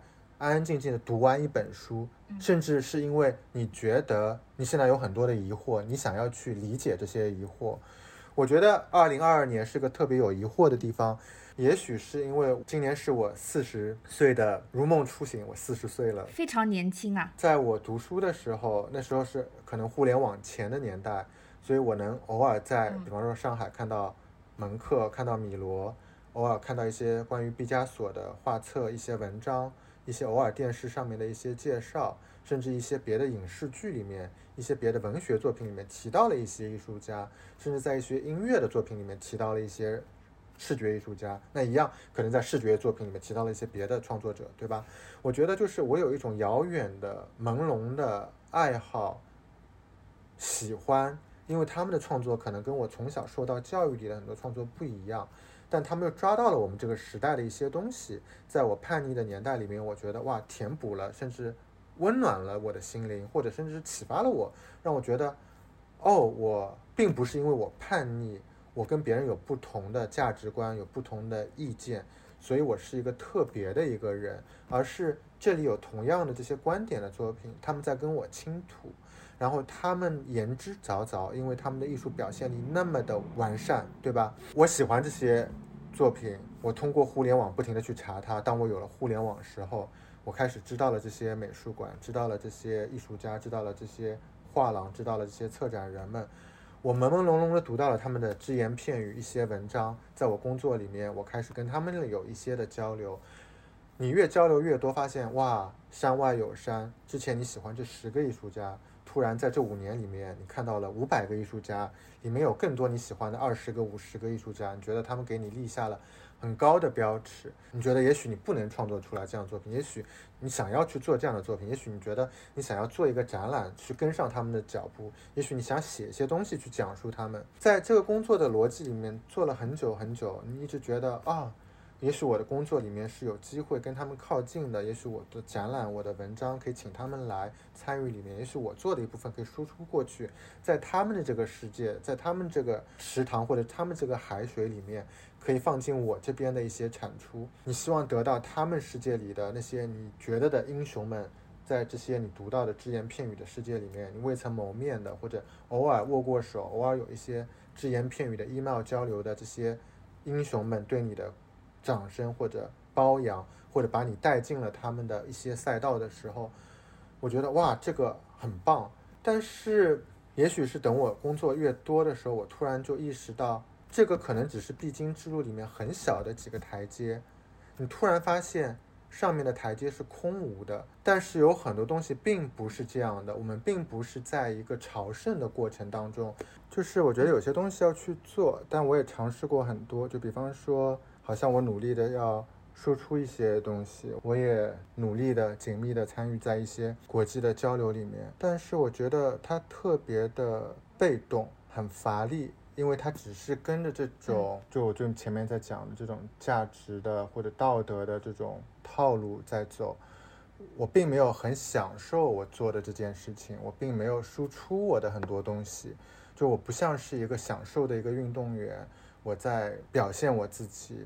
我在这个舞台上，我在这个赛场上面，我输出我的战术力量，表现各种东西，我能跟这个世界交流，我去这个比赛不管输赢。然后我下次可能再去另外一个赛场，去联赛、去国际的比赛、去地区的比赛，对吧？我觉得跟不同的人交流，我觉得我没有在做这件事情，我只是在一个可能一个套路化的一个价值观的一个世界里面在走了很多年。我是一个特别运气挺好的一个人，在这个道路上面，我可能也踩到了很多。挺好的轨道。前几年做了很多我特别喜欢的艺术家，就像我说，我在读书时候，在信息匮乏的年代里面，感觉对我产生了启蒙意义的这些艺术家。然后我发现这些艺术家确确实实在我可能工作的十几年里面，代表了这个艺术世界的，尤其是在世的艺术家里面，我觉得可能最前沿的、最前瞻的这种创作的语言啊、媒介啊。风格啊什么的，过去的几年我很开心，就是我有机会跟这些人工作，做他们的展览。但是回到今年，我觉得时间是特别有趣的一个东西。就像我说，我们经历了很多物质丰裕的年代，快速飞行的年代，你可以同时看到世界上发生各种东西的年代。社交媒体的年代，但是我们突然意识到，这个世界会有不停的，类似于像轮回一样，或者波峰波谷一样，有灾难，有退步，有开倒车，或者有不同的新的曲折的这个道路。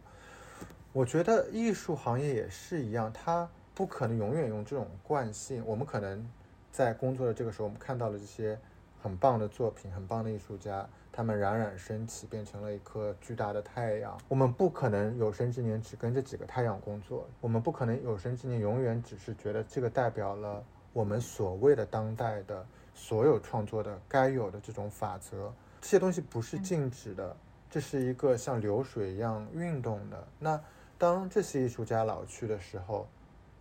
谁挑战了他们？谁展开了新的道路、新的舞台？不是说一个小版本的他。而是完全不一样的，一代换一代，对吧？下一个火炬手，就比方说，我一直觉得 Luke Twymans 是我最喜欢的在世的画家，Francis Alice 可能是我最喜欢的在世的观念的艺术家。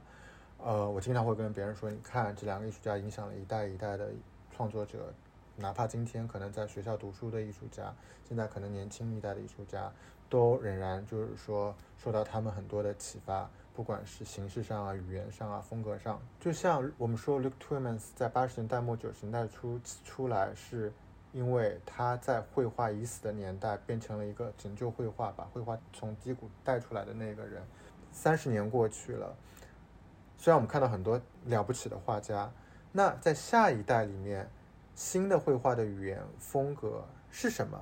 那一样就是在观念的作品里面。不可能，虽然我们一直在说啊，你看这个艺术家，这几代艺术家，中国的、外国的这些艺术家，可能很多人受到了 Francis Alice 的启发，他东西多么的具有影响力，多么的深远，包括他现在作品仍旧关照着我们这个时代，捕捉了我们这个时代，多么的打动人，多么的了不起，多么的卓越。但是在这些东西以外，我就在想，艺术的创作，这种表演性的语言，这种社会干预性的这种作品，这种跟时间有关的作品。这种有哲学意义的这种作品，我们不可能永远这样重复下去。那下面的艺术是什么？疫情这三年带来了很多有趣的现象，我印象特别深。我一一年、一七年自己做画廊的时候，我去双年展，我去博物馆，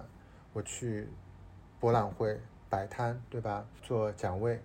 推荐我的代理的艺术家。我去看到西方的艺术家，甚至亚洲的艺术家、非洲的艺术家、拉丁美洲的艺术家。当时有个很大的一个趋势，我觉得有一段时间非常具有 performative 的、有表演性的、时间性的、身体性的作品，甚至把舞蹈啊、音乐啊、不同的影像的可能性，并不是只是一个投影投在表演的人前面，背后就是一个作品，而是更多的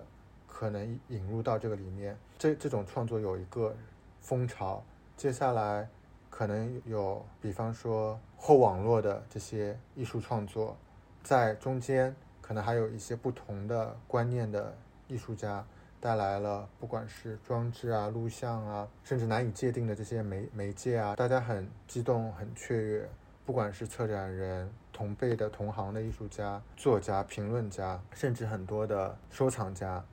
大家都欢呼激动，我们经常走到哪都在聊这些艺术家，去拜访这些艺术家，甚至大家会觉得谁先抢到代理这些艺术家，谁先作为策展人首先去做他们的就是个展，就是似乎就是一个伯乐，似乎就是站在了对赢的这个起跑线上面。突然到了这三年里面，这些艺术家要么一点点一点点淡出视线了，要么就是很冷静的转到了一个相对而言没有太多关注的时间空间里面，在自己的工作室继续做作品，然后可能画廊或者美术馆还会有他们的展览，但是似乎越来越淡出视线之外了。然后有很多的这些艺术家都转去去做一些更可以销售的架上的绘画的作品，但与此同时，我觉得更大的一个现象是，在我作为学生到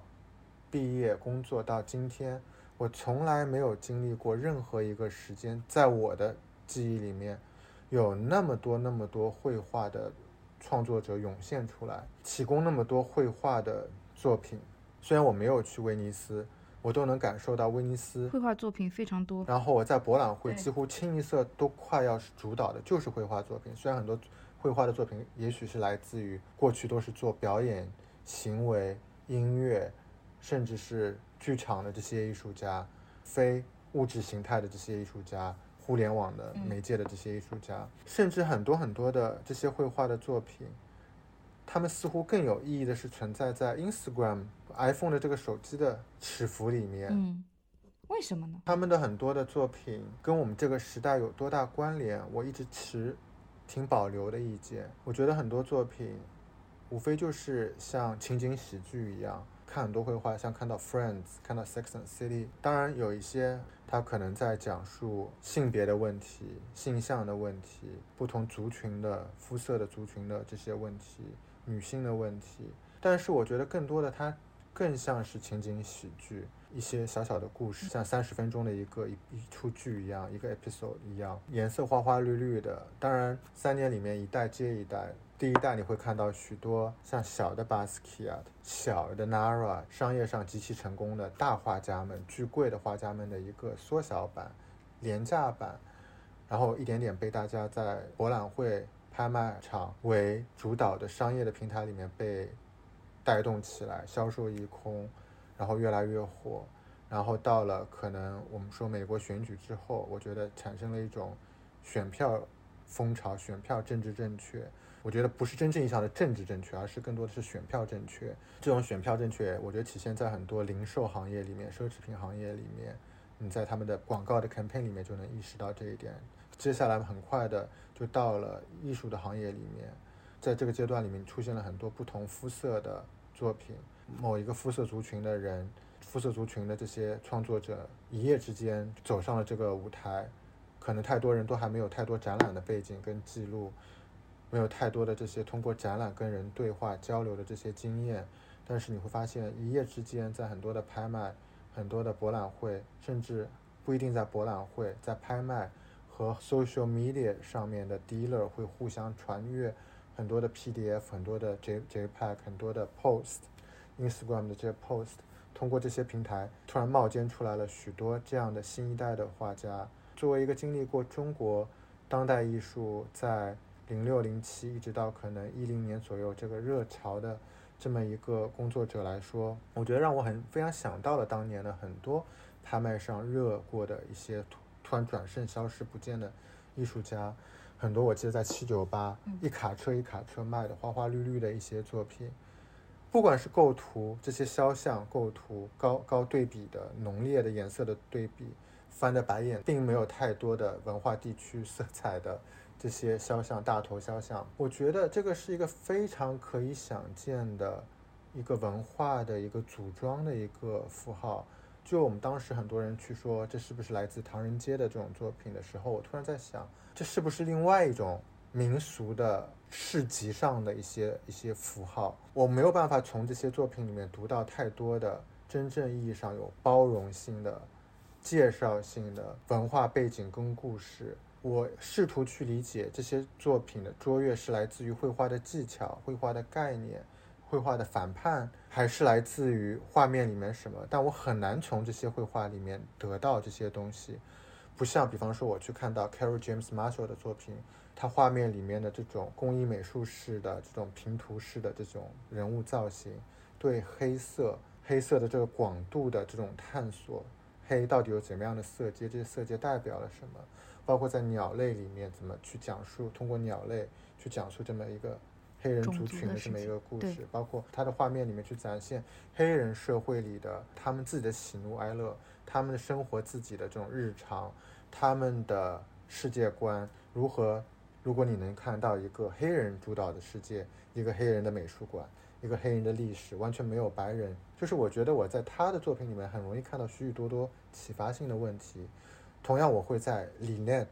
或者在 Noah Davis 这些艺术家作品里面看到很多有趣的东西。但是，当我在过去两年里面排山倒海的看到那么多肖像的时候，我一直很努力的去寻找背后的故事，希望能连接我看到过的电影。音乐，我过去的很多阅读的这种体验，但我总觉得我没有办法走进这些绘画。这些绘画时时刻刻都在提醒我的是，当时发生在中国当代这件事情上的案例，让我觉得这些事情有着像孪生兄弟姐妹一样的这些状况，有相似性，对吧？对，我就觉得，如果是当年，我们会知道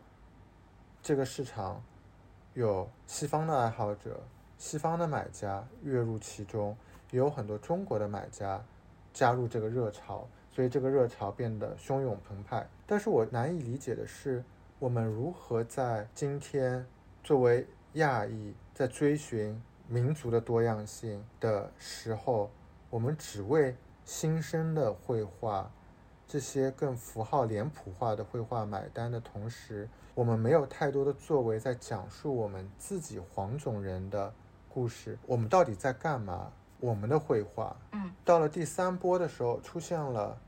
特别有趣，就是每一波都感觉突然戛然而止，大家不谈了，或者不那么热了。突然马上又来了更多叙事型的，就像我说的情景喜剧式的这些作品，有许许多多人物在这些画幅里面。你不能说它卡通，但是呢，它明显有非常大的，它很容易让轻松的、自由的夸张。画面里面有一些矛盾，有一些 confrontation，但是呢。就像我说的，像情景喜剧，它并不像一个电影，它没有那么的浓烈。很多绘画的语言风格非常的雷同，活跃在 Instagram 上面，甚至我很难去区分谁是谁。我觉得也许是个有趣的现象，甚至可能是个革命性的现象。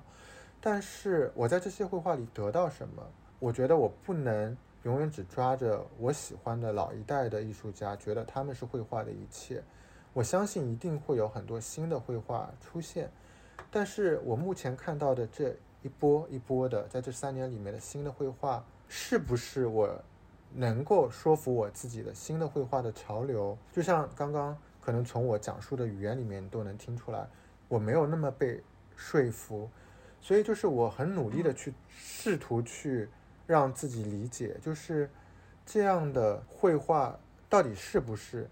这种问号？其实有一点点像是在当年后网络。兴起的时候，我一直对自己一直提出来的一个问号，我在说后网络运动、后网络美学、后网络这些创作，是不是真的？我们这一代人对我们所处的网络的生存环境，我们的这个媒介的一个，不管说是反思，还是投射，还是引用，还是甚至改良，还是怎么样？批判。我一直觉得，在他。高歌猛进的那几年，我的问号是日发浓烈的变得巨大，甚至我觉得这可能也是当时我可能没有意识到，但事后我反思起来的。当时我决定我可能要关掉我画廊的一个原因是，我突然在想，当时是不是我的审美趣味或者说我的观察脱节了，我止步不前了，我在一个刻舟求剑的状态里面，我并没有去理解它。或者我变得保守了？难道这些渐变色的早期 GIF 式的这种图案、广告与 slogan 夹杂在里面的这些图案，加上可能一些不锈钢的把手的扭来拧来拧去的，上面加一个易拉宝，彩色的渐变色的喷绘挂在这个上面，在上面放一点流苏，像一种义乌小商品商店里面买的儿童玩具上的那些流苏啊、触角啊，放在上面晃来晃去的。这种作品千篇一律的作品，是代表了我们当时互联网的当下和未来吗？我觉得，难道它不像，更像是一种怀旧吗？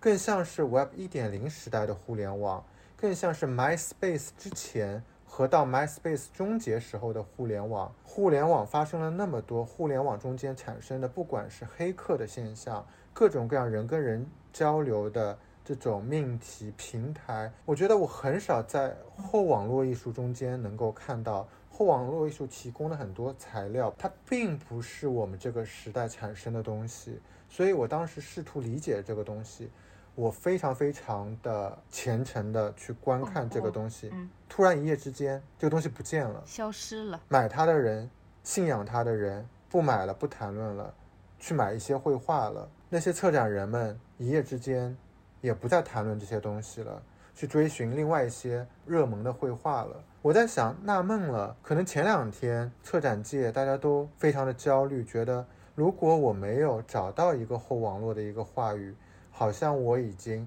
脱离了时代的前进的脚步，不能与时俱进了。不管你是多少年龄段的策展人，似乎都要去讲讲这个时代的这样的一种美学趣味。突然一夜之间，这些东西都翻篇了。我们的世界翻了吗？并没有翻。那个时候还没有出现元宇宙，还没有大规模的 NFT 呢。我们还是同样用着 Instagram，Instagram 存在了十几年，我们同样还在使用微信。我们还在使用 Twitter，我们还在使用 Facebook，微信上我们同样还在发着这些表情符。我们大量使用的表情包，并没有太大本质的变化。嗯，所以就是我一直在想，什么东西产生了变化呢？而且在这几年，反而是抖音越来越火的这个年代，那按理说，难道不是有更多的养料、刺激、素材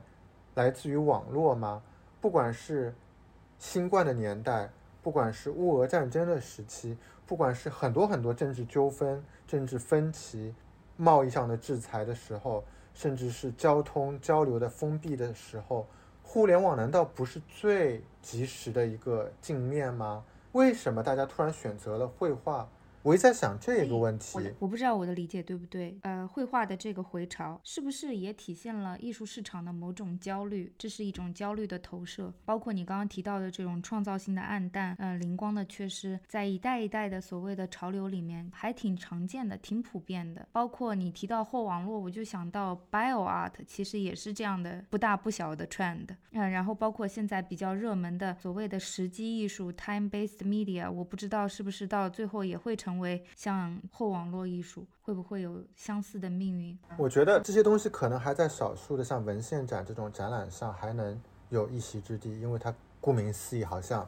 它非常的 document based、research based，甚至还有一些可能看书的人听到这些东西，觉得一下子被点燃了。但是我觉得这个创作模式越来越少了。那我觉得 time based 的艺术也是它随着一种表演性的艺术，其实这两年也消失殆尽了。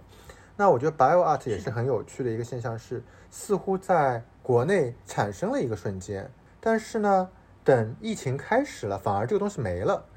就是你感觉有更大的平台让你去注视这个东西、观看这个东西，甚至很多电影里面、电视剧里面，你看看 Netflix 有多少关于转基因啦、变异啦这样那样的东西的时候，这个东西并没有太多的往下的发展。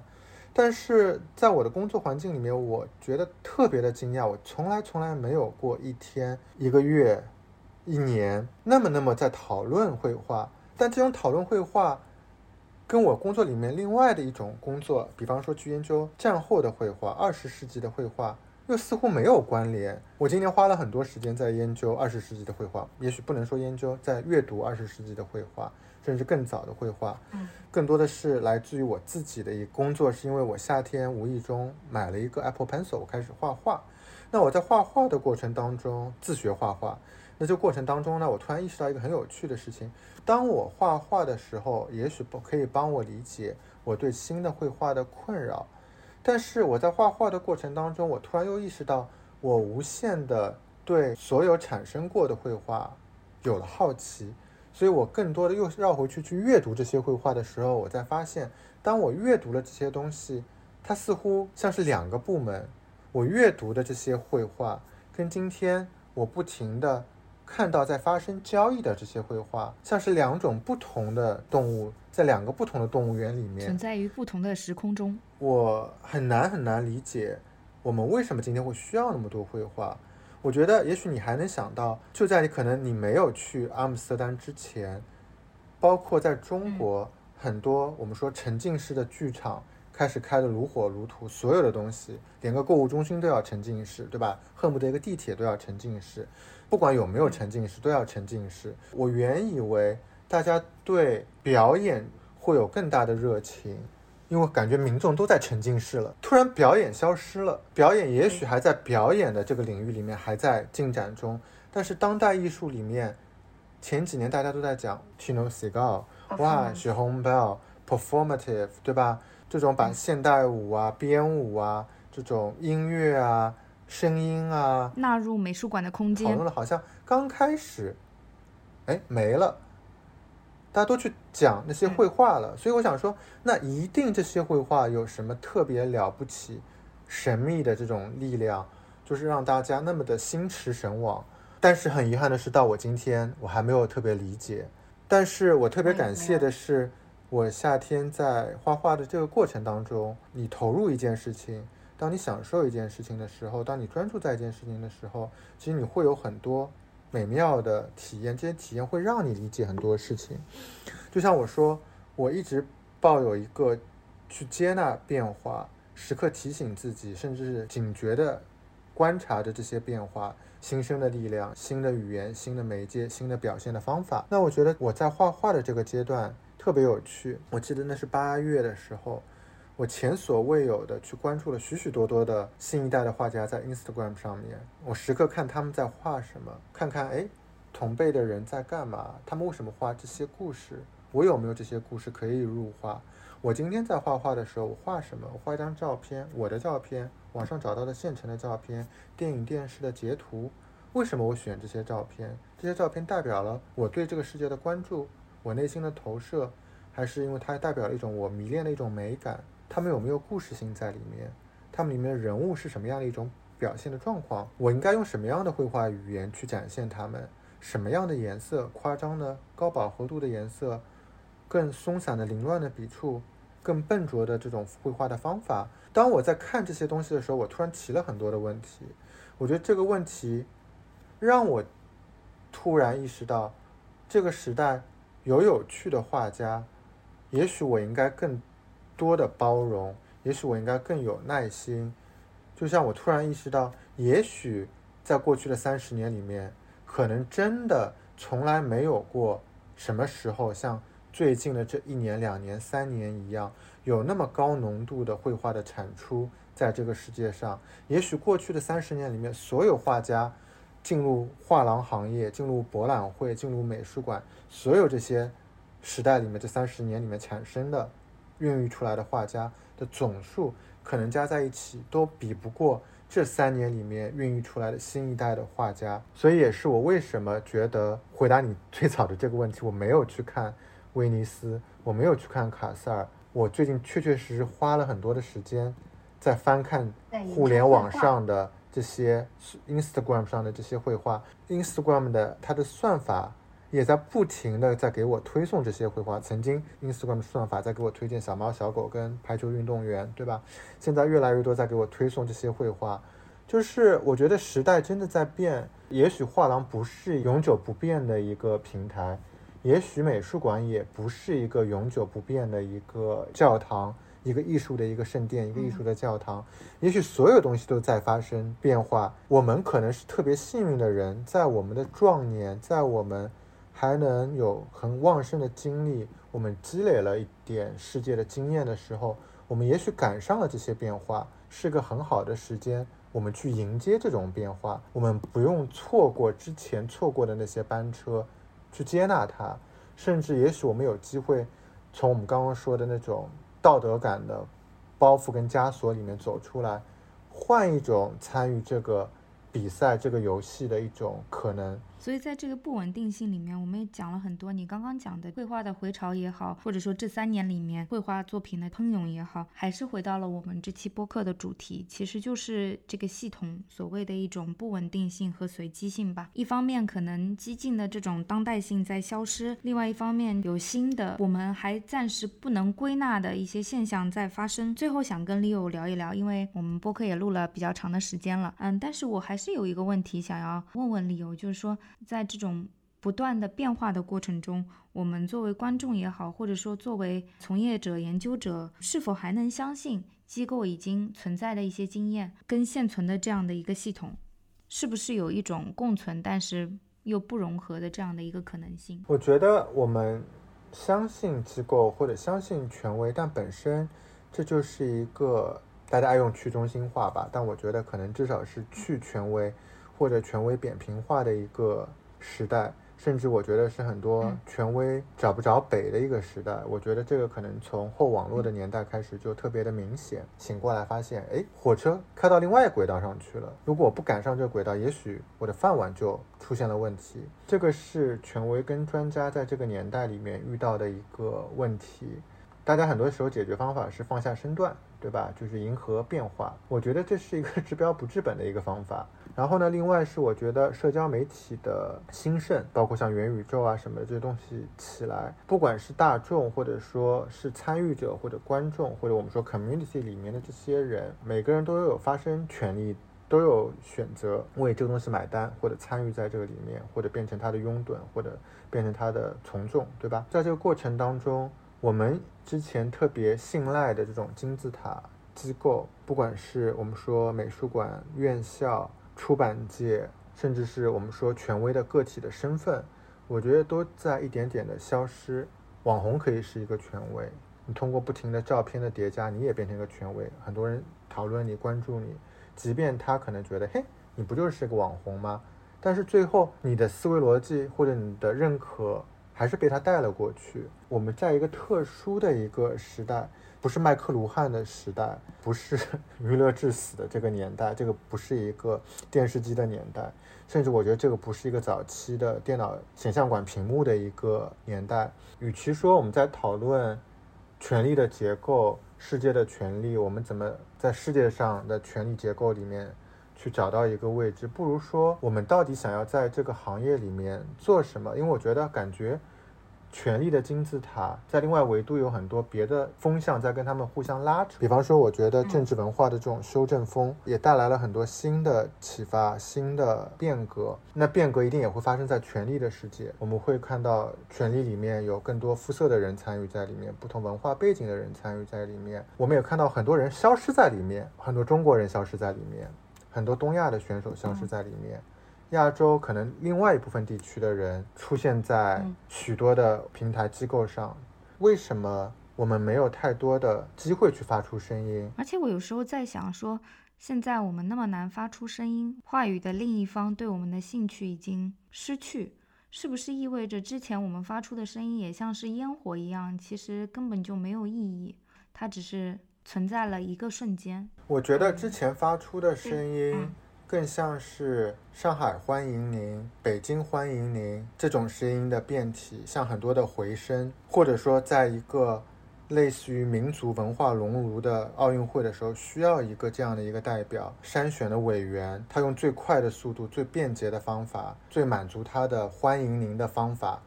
去找到了他的这么一个选手而已。现在的诗语。虽然我觉得跟全世界的政治气候是有关系的，其实过去那么多年里面，并没有花太多的力气去展示我们自己的文化，没有太多的输出和介绍。输出和介绍不是强硬的、蛮横的，就是嘿，我给你看我们的文化博大精深。我把这个包子放在你面前，我把这个火锅放在这个面前，我把这个熊猫放在你面前，我把这个旗袍放在你面前。我把满汉全席放在你面前，文化的输出是有技巧的，是需要许多作品构成的，但这些作品本身不是诉诸于欢迎您的作品，这些作品本身是真挚的，是植根于这个文化土壤的作品。就像二十世纪的时候，有一些阶段里面，中国的电影、中国的文学。中国的视觉的艺术、绘画、小说，他们都是现实主义题材的，他们都成了非常了不起的作品，变成了时代的这些经典。中国跟世界进入蜜月期以后，你有更多的交流的平台，加上全世界的通讯媒介变得更发达，互联网变得更发达，反而我觉得在文化的交流上面变薄了，大家更多的是在于一个好像进出口的一种关系，一种欢迎您的进出口的关系上面。我们如果今天需要有一个中国一群人的一个群展，我们就想办法搞定这样一个展览，啪扔过去。接下来几年不愁了，我们做了一个这个展览。如果我们需要有一些中国代表在一些大的双年展上面，我们马可波罗们会来，我们会有很多欢迎您的方法去介绍给马可波罗。但是这些东西串不，我总觉得串不到一块儿。我会发现，我去跟外国同行们去介绍我们生活里的许许多多东西，细到你真心要讲清楚什么是微博，什么是微信、快手、抖音，什么是我们中国的文化现象，不管是杀马特还是什么东西、山寨啊什么的时候，发现别人很激动，但其实没有办法真正的去交流，我们也没有太多广义输出出去的东西。我。九月去首尔看 Freeze，我有一种讲不出的感觉，我不知道是我一个人的感觉，还是也有很多朋友有同样的感觉。博览会前，中国的朋友跟我说：“哇，韩国市场太棒了！听说韩国市场是现在最重要的市场，韩国人太有审美了，韩国收藏太好了，韩国美术馆做的太好了。外面的月亮总是更圆的。等我们要去的时候呢，西方。”很多人也当时在说韩国是个很重要的市场，韩国怎么怎么样，对吧？但是我觉得我们自己很多中国人应该有一个自己的一个站在你的视角上的一个理解，不是我们中国多棒，我们一定要说自己多棒。然后呢，等我们去的路上，突然我就发现大家都觉得哇，韩国文化太棒了，中国人、外国人都在说韩国美食好棒，韩国音乐好棒，韩国电影好棒，韩国电视好棒。我突然在想，为什么？然后在我去之前，那我看了 Netflix 上的很多的美食电影，希望让我喜欢上韩国的食物。当然，我喜欢韩国食物，只是我很想要去理解韩国食物的多样性啊，韩国食物的这种变化啊怎么样啊什么的。Netflix 还出现了几部连续剧，是单独在讲韩国自己的食物的。有一集的片子叫《汤的国度》，我非常的诧异。我在想说，全世界如果很多人看 Netflix。看到这个片子《汤的国度》等号韩国的时候，我在想，从小到大，作为上海人，我们在讲不同的汤，从腌笃鲜到各种各样的汤，到我搬到香港来，广东人也广东人、香港人，我们有多少东西在介绍我们自己的美食？那一样，不管是在音乐、电影这些东西，我都不得不佩服韩国在这方面做的。广度推进是有多强？就像我一直很好奇，中餐在世界上有多大的流通？我们在觉得有 Panda Express，有左宗棠鸡，有可以吃到丁香跟火锅这件事情，和一些米其林餐厅在欧美走红的某一些米其林餐中餐厅以外，中餐在全世界有人的世界里面，可能除掉日本的世界，除掉一些亚洲世界以外，大家对中餐的理解。是怎么样的？中餐是一个很复杂的、高级的食物吗？可以提供一个荷兰的例子。荷兰美食荒漠哈，在我看来，当然我也可以接受反驳，但是这一年多的居住经验告诉我，这真的是西欧大陆我住过可以说是非常难吃的一个地方了。然后他们对于中餐的理解就是外卖，对于中国菜系的复杂和广博程度基本上是一无所知。但是很讽刺的一点是，这儿有很多在我看来。难以下咽的呃寿司店，然后这些寿司店可能有一半吧是中国人开的。可是我看到这样的一个现状的时候，我也产生了很大的怀疑。我在想说，如果有一件事情，中国文化里面呃有一个东西是我们值得自豪的话，这个应该就是中餐啊。这么广博的历史，可是好像在荷兰就得不到任何回应。我可能扯远了。也许我觉得这一期节目里面我讲到了很多这种模板。思维的模板或者套路，我们可能总觉得中国很多东西源远流长，全世界都特别的崇拜和敬仰。这些崇拜敬仰是来自于中国文化爱好者、中国文化学习者，跟中国做生意的人的赞美，还是真的来自于全世界的文化？他们真的理解中餐或者理解中国文化，喜欢中国文化吗？包括就是我其实很好奇，就比方说我去首尔，他们的 VIP program 有那么多当地的寺庙、食物、音乐、party、购物，一层一层的给你打开。我一直在想，当我在上海的时候，我们给老外介绍什么？那就像我们去东京的时候，我们会看新陈代谢派的建筑，我们会看他们传统的戏剧，我们会看他们的电影，我们会看他们的服装设计，我们会看他们的 graphic design，我们会看他们的不同风格时期的博物馆。他们的剧场也非常的发达，他们有不同类型的音乐，摇滚乐、噪音音乐、流行音乐，你能想到的世界各种音乐，在他们当地都有。不仅有进口，而且当地的同等精彩的创作者，还有美食，对不对？我就在想，那我们在输出什么？我们有没有做过足够的输出的工作？包括我自己有没有做过这些？我们有什么可以给别人看？我们如何被别人看？有很多东西没有被展现出来。我们有很多了不起的历史，很多了不起的文化，有些可能因为拆迁，因为全球化消亡了、淡出了，甚至有些就在我们平时日常的生活吃喝里面，但是我们并没有很好的把它给推荐起来。我拿这个韩国的这次的经历或者日本的这种来比，不是说我们中国没有东西，而是我们有特别多的东西。作为一个文化工作者，我就觉得我过去那么多年里面，在我的工作里面，即便在我在跟别人说“你好，上海欢迎您”，我用不同的语言的方法在讲这句话，我用不同的套路在做这些事情的时候，我真的提供了我们真正的过去的好的东西，此时的东西，甚至是在我们的这个上下文里面展示出来的前瞻的未来可能发现的。或者是由我们的文化引领的这些东西没有？还是我们只是提供了那些马可波罗们想要听的、很快可以发生、被带出去、被出口出去的这些产品呢？还是说在这两者之间呢？我只能为我自己说吧。我觉得，也许我做的更多的，就像是中国可能之前出口很多小商品、打火机、Made in China 这些娃娃啊什么的这些工作。疫情是个特别有趣的这一个年代，停顿，它的曲折，包括这个时代里面发生的很多政治的、文化的、贸易的这些现象扑面而来的时候，让我有其实挺多的反思。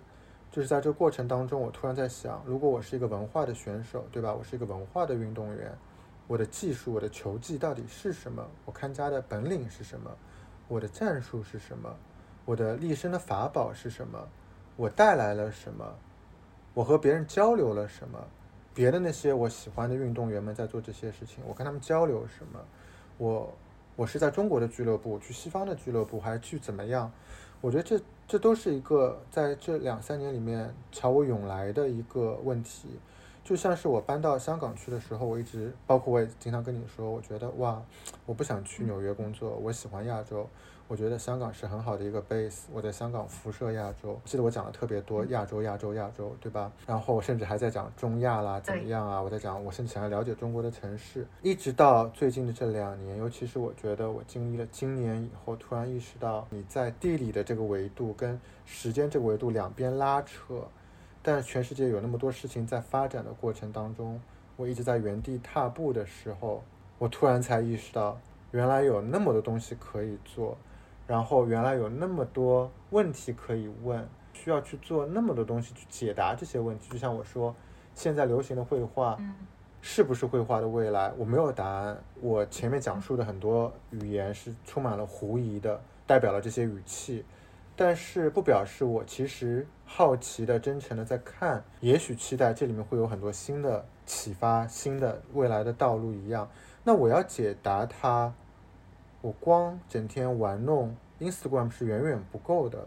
我其实需要真的去了解绘画这一路走来到底发生了什么，每次绘画的转型带来了什么，然后我们中国的绘画有没有缺席，有没有自己精彩的地方，有没有与众不同的地方？当理解了这些东西的时候，也许我能找到一个答案，也许我能给出别人不一样的答案，甚至提供一些启发。这个是二零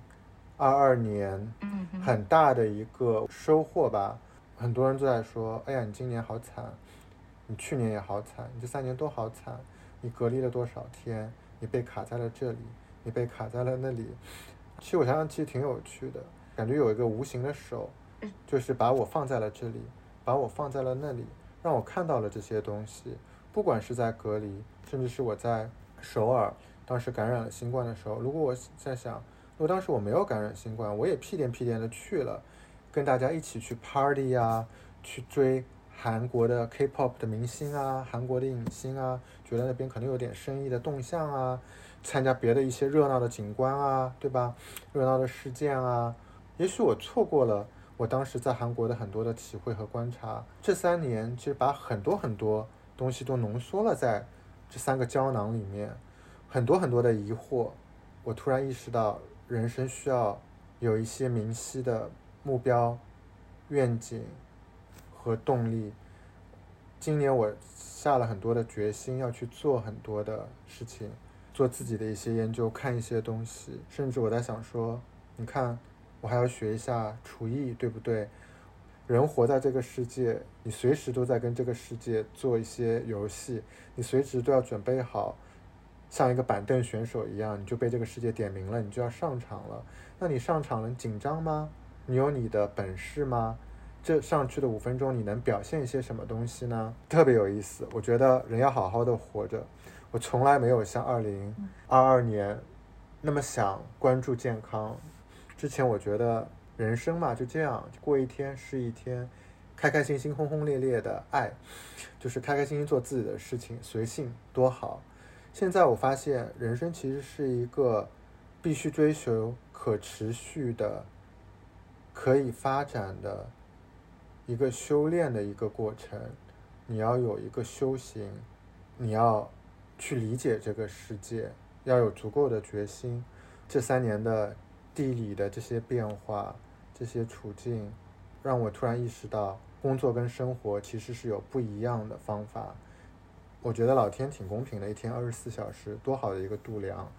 你得好好的睡觉，你得好好的锻炼自己的身体，你得好好的修补自己的心智上的残缺的东西，甚至你也得好好的理解这个社会。我觉得这三年我同样也在人情世故上面吃了很大的亏，栽了很大的窟窿，学到了很多。所以我觉得，你看每天有那么多东西，你可以去锻炼的，就像你在一个球场上面，你今天可以练练这样去扣这个球，明天你发现你要练练这样传这个球，后天你发现你的防守要有一些改变。每天你都有一些新的东西，人活得挺开心的。我本来今天准备了大概一页 A4 纸的问题要问 Leo，但是这堂大师课上到现在，我觉得我不用提问题，他好像就 flow 了起来。因为时间实在是有限。所以呢，就带着这些关于时间的思考，然后生存的问题、文化的问题、思想的问题，进入二零二三年。那最后一个问题问理由，对于我的听众，包括我自己，还有你自己来说，二零二三年有什么期许吗？还是带着一些问题接着走下去？我觉得二零二三年应该有更多的实践，也许很多地方会打开。对我们中国人来说，世界的交流会。进入第二局第二场比赛，对吧？可能之前是预选赛，在今天的这么一个文化的背景下面，我们怎么找到自己的坐标？光提问也没有用，光观察也没有用。我觉得得要加到这个实践里面。就像我说的，这个实践不再是拼命的八小时的敲击键盘。我按照大家设定的这种价值观，我去找这样的一个工作。我走进办公室，每天敲键盘，下班觉得很累，健身房锻炼一下，充满了能量。第二天继续敲击键盘，继续去健身房，加了薪水，追求米其林的生活。到了假期要去滑雪，要去这样，要去那样，人就变成了像科幻电影里面的很多人设一样。就感觉你把自己活成了这种角色，然后对社会有很多的评头论足。我希望二零二三年能摔破掉很多东西。再让我借排球来讲一讲，就是我特别特别惊讶，就是有一天我在那边看。进入二零二二年东京奥运会的，今年不是奥运会，不好意思，在全世界可能最优秀的国家的排球队里面，我发现了有那么多身材矮小的运动员，不管是进攻型的选手，还是将领型的二传手，我特别特别惊讶。我突然在想一个问题：我的童年在今天该多好？那如果我的童年在今天，我有没有可能没有放弃排球？找到一个像漫画里的那个人，或者说像这些运动员一样，一个可以持续的扬长避短的一个方法，增加一点点智慧，用一些科学的方法训练自己，开心的去接触排球，我有没有可能去开启一个排球的职业生涯？当然，我只是通过这个东西在想很多事情。我喜欢那么多东西，我要不要尝试更多一点点绘画的创作？我想写诗，写了很多断断续续的。我想要写作，我想要做出版，也五六年没有好好写过文章了。一直在说想要做音乐，对吧？也没有太多的去做这方面的尝试，甚至连写作音乐都没有。我希望二零二三年有更多的可能性，把自己打碎掉，把自己的碎片能放到不同的这些兴趣的爱好的，或者立下志愿的这些东西里面去，有一些体验。这些体验不需要有很大的成就感，不需要有我们争光的扬眉吐气式的、让人羡慕式的拿金牌的这种价值观，享受它，跟人交流。分享这种你的享受，这是一个很开心的事情。然后让自己的生活没有太多的遗憾，然后让自己关注的这些东西能产生一些结果。就像我说，我特别希望自己能做更多的工作，里面能帮助到我说的这种交流上的这些匮乏。我在还没有关画廊的时候，一个我特别喜欢的英国的策展人。他每次到中国来都会问我很多问题，他觉得我可能会给他很多的答案。有一天他坐在旁边，他说：“我还有半个小时要去赶飞机，我们喝这杯咖啡的时候，我想你跟我讲讲最近中国有些什么新的现象呢？文化领域、青年文化领域。”我突然在想说，我没有一个很好的语言，很好的一个理解。我似乎知道一些东西，我没有去太多的观察，没有太多东西能够在那个时候像工具一样被我抓起来。我觉得这个就是个遗憾，然后我就想说，你看我每天的时间都用在了哪里呢？一晃五年过掉了。如果今天这个人遇到了我，跟我说：“哦，Leo，我通过了我们国家，包括美国的很多媒体，看到了最近在上海发生的事情。”看到最近在香港发生的事情，最近在北京发生的事情，最近在中国别的地方发生的事情，你觉得呢？那这个时候我给出的语言是什么呢？我经常在跟别人讲到 Netflix 这些韩国的食物的时候，我在说，你看我们也有汤啊，我们有很多的汤，但我怎么跟别人讲述呢？我带我带别人去吃什么呢？带别人去吃 Hokkaido 运过来的 scallop 做出来的一个像是粤菜，又像是。北欧菜的一个汤，我不知道，所以我就觉得这个可能是我对明年的一个期待。我今年有很多的困惑，有很多的发问，有很多的启发。我希望能搅拌搅拌，也许明年能够找到一些新的东西。希望我们下一次，如果我们再坐坐在这个屏幕前面，也许我们可以真的见面，录下一次播客的时候，我们之前的困惑提问都能变得。豁然开朗，也许我们有机会分享一下我们的成果，我们对我们喜欢的艺术的形式的一些观察，我们的一些写作，我们的一些创作。也许那个时候我可以分享一道我做的食物，也许那个时候我可以给你听一个我做的音乐，我可以给你看一张我做的画，也许那个时候我可以跟你说，你看。我在香港找到了一个排球俱乐部，我每周都在那边打球了呢。然后你看，我现在都能打这个位置了呢。你这个 list 我已经写下来了，大概有十样东西，我们到时候一个个打勾。没有问题。希望在二零二三年，我的生活不是只是微信跟 Instagram 上面。对，也希望我们的交流不是只是两个相邻的屏幕。谢谢 Leo，那我们谢谢橘子，谢谢谢。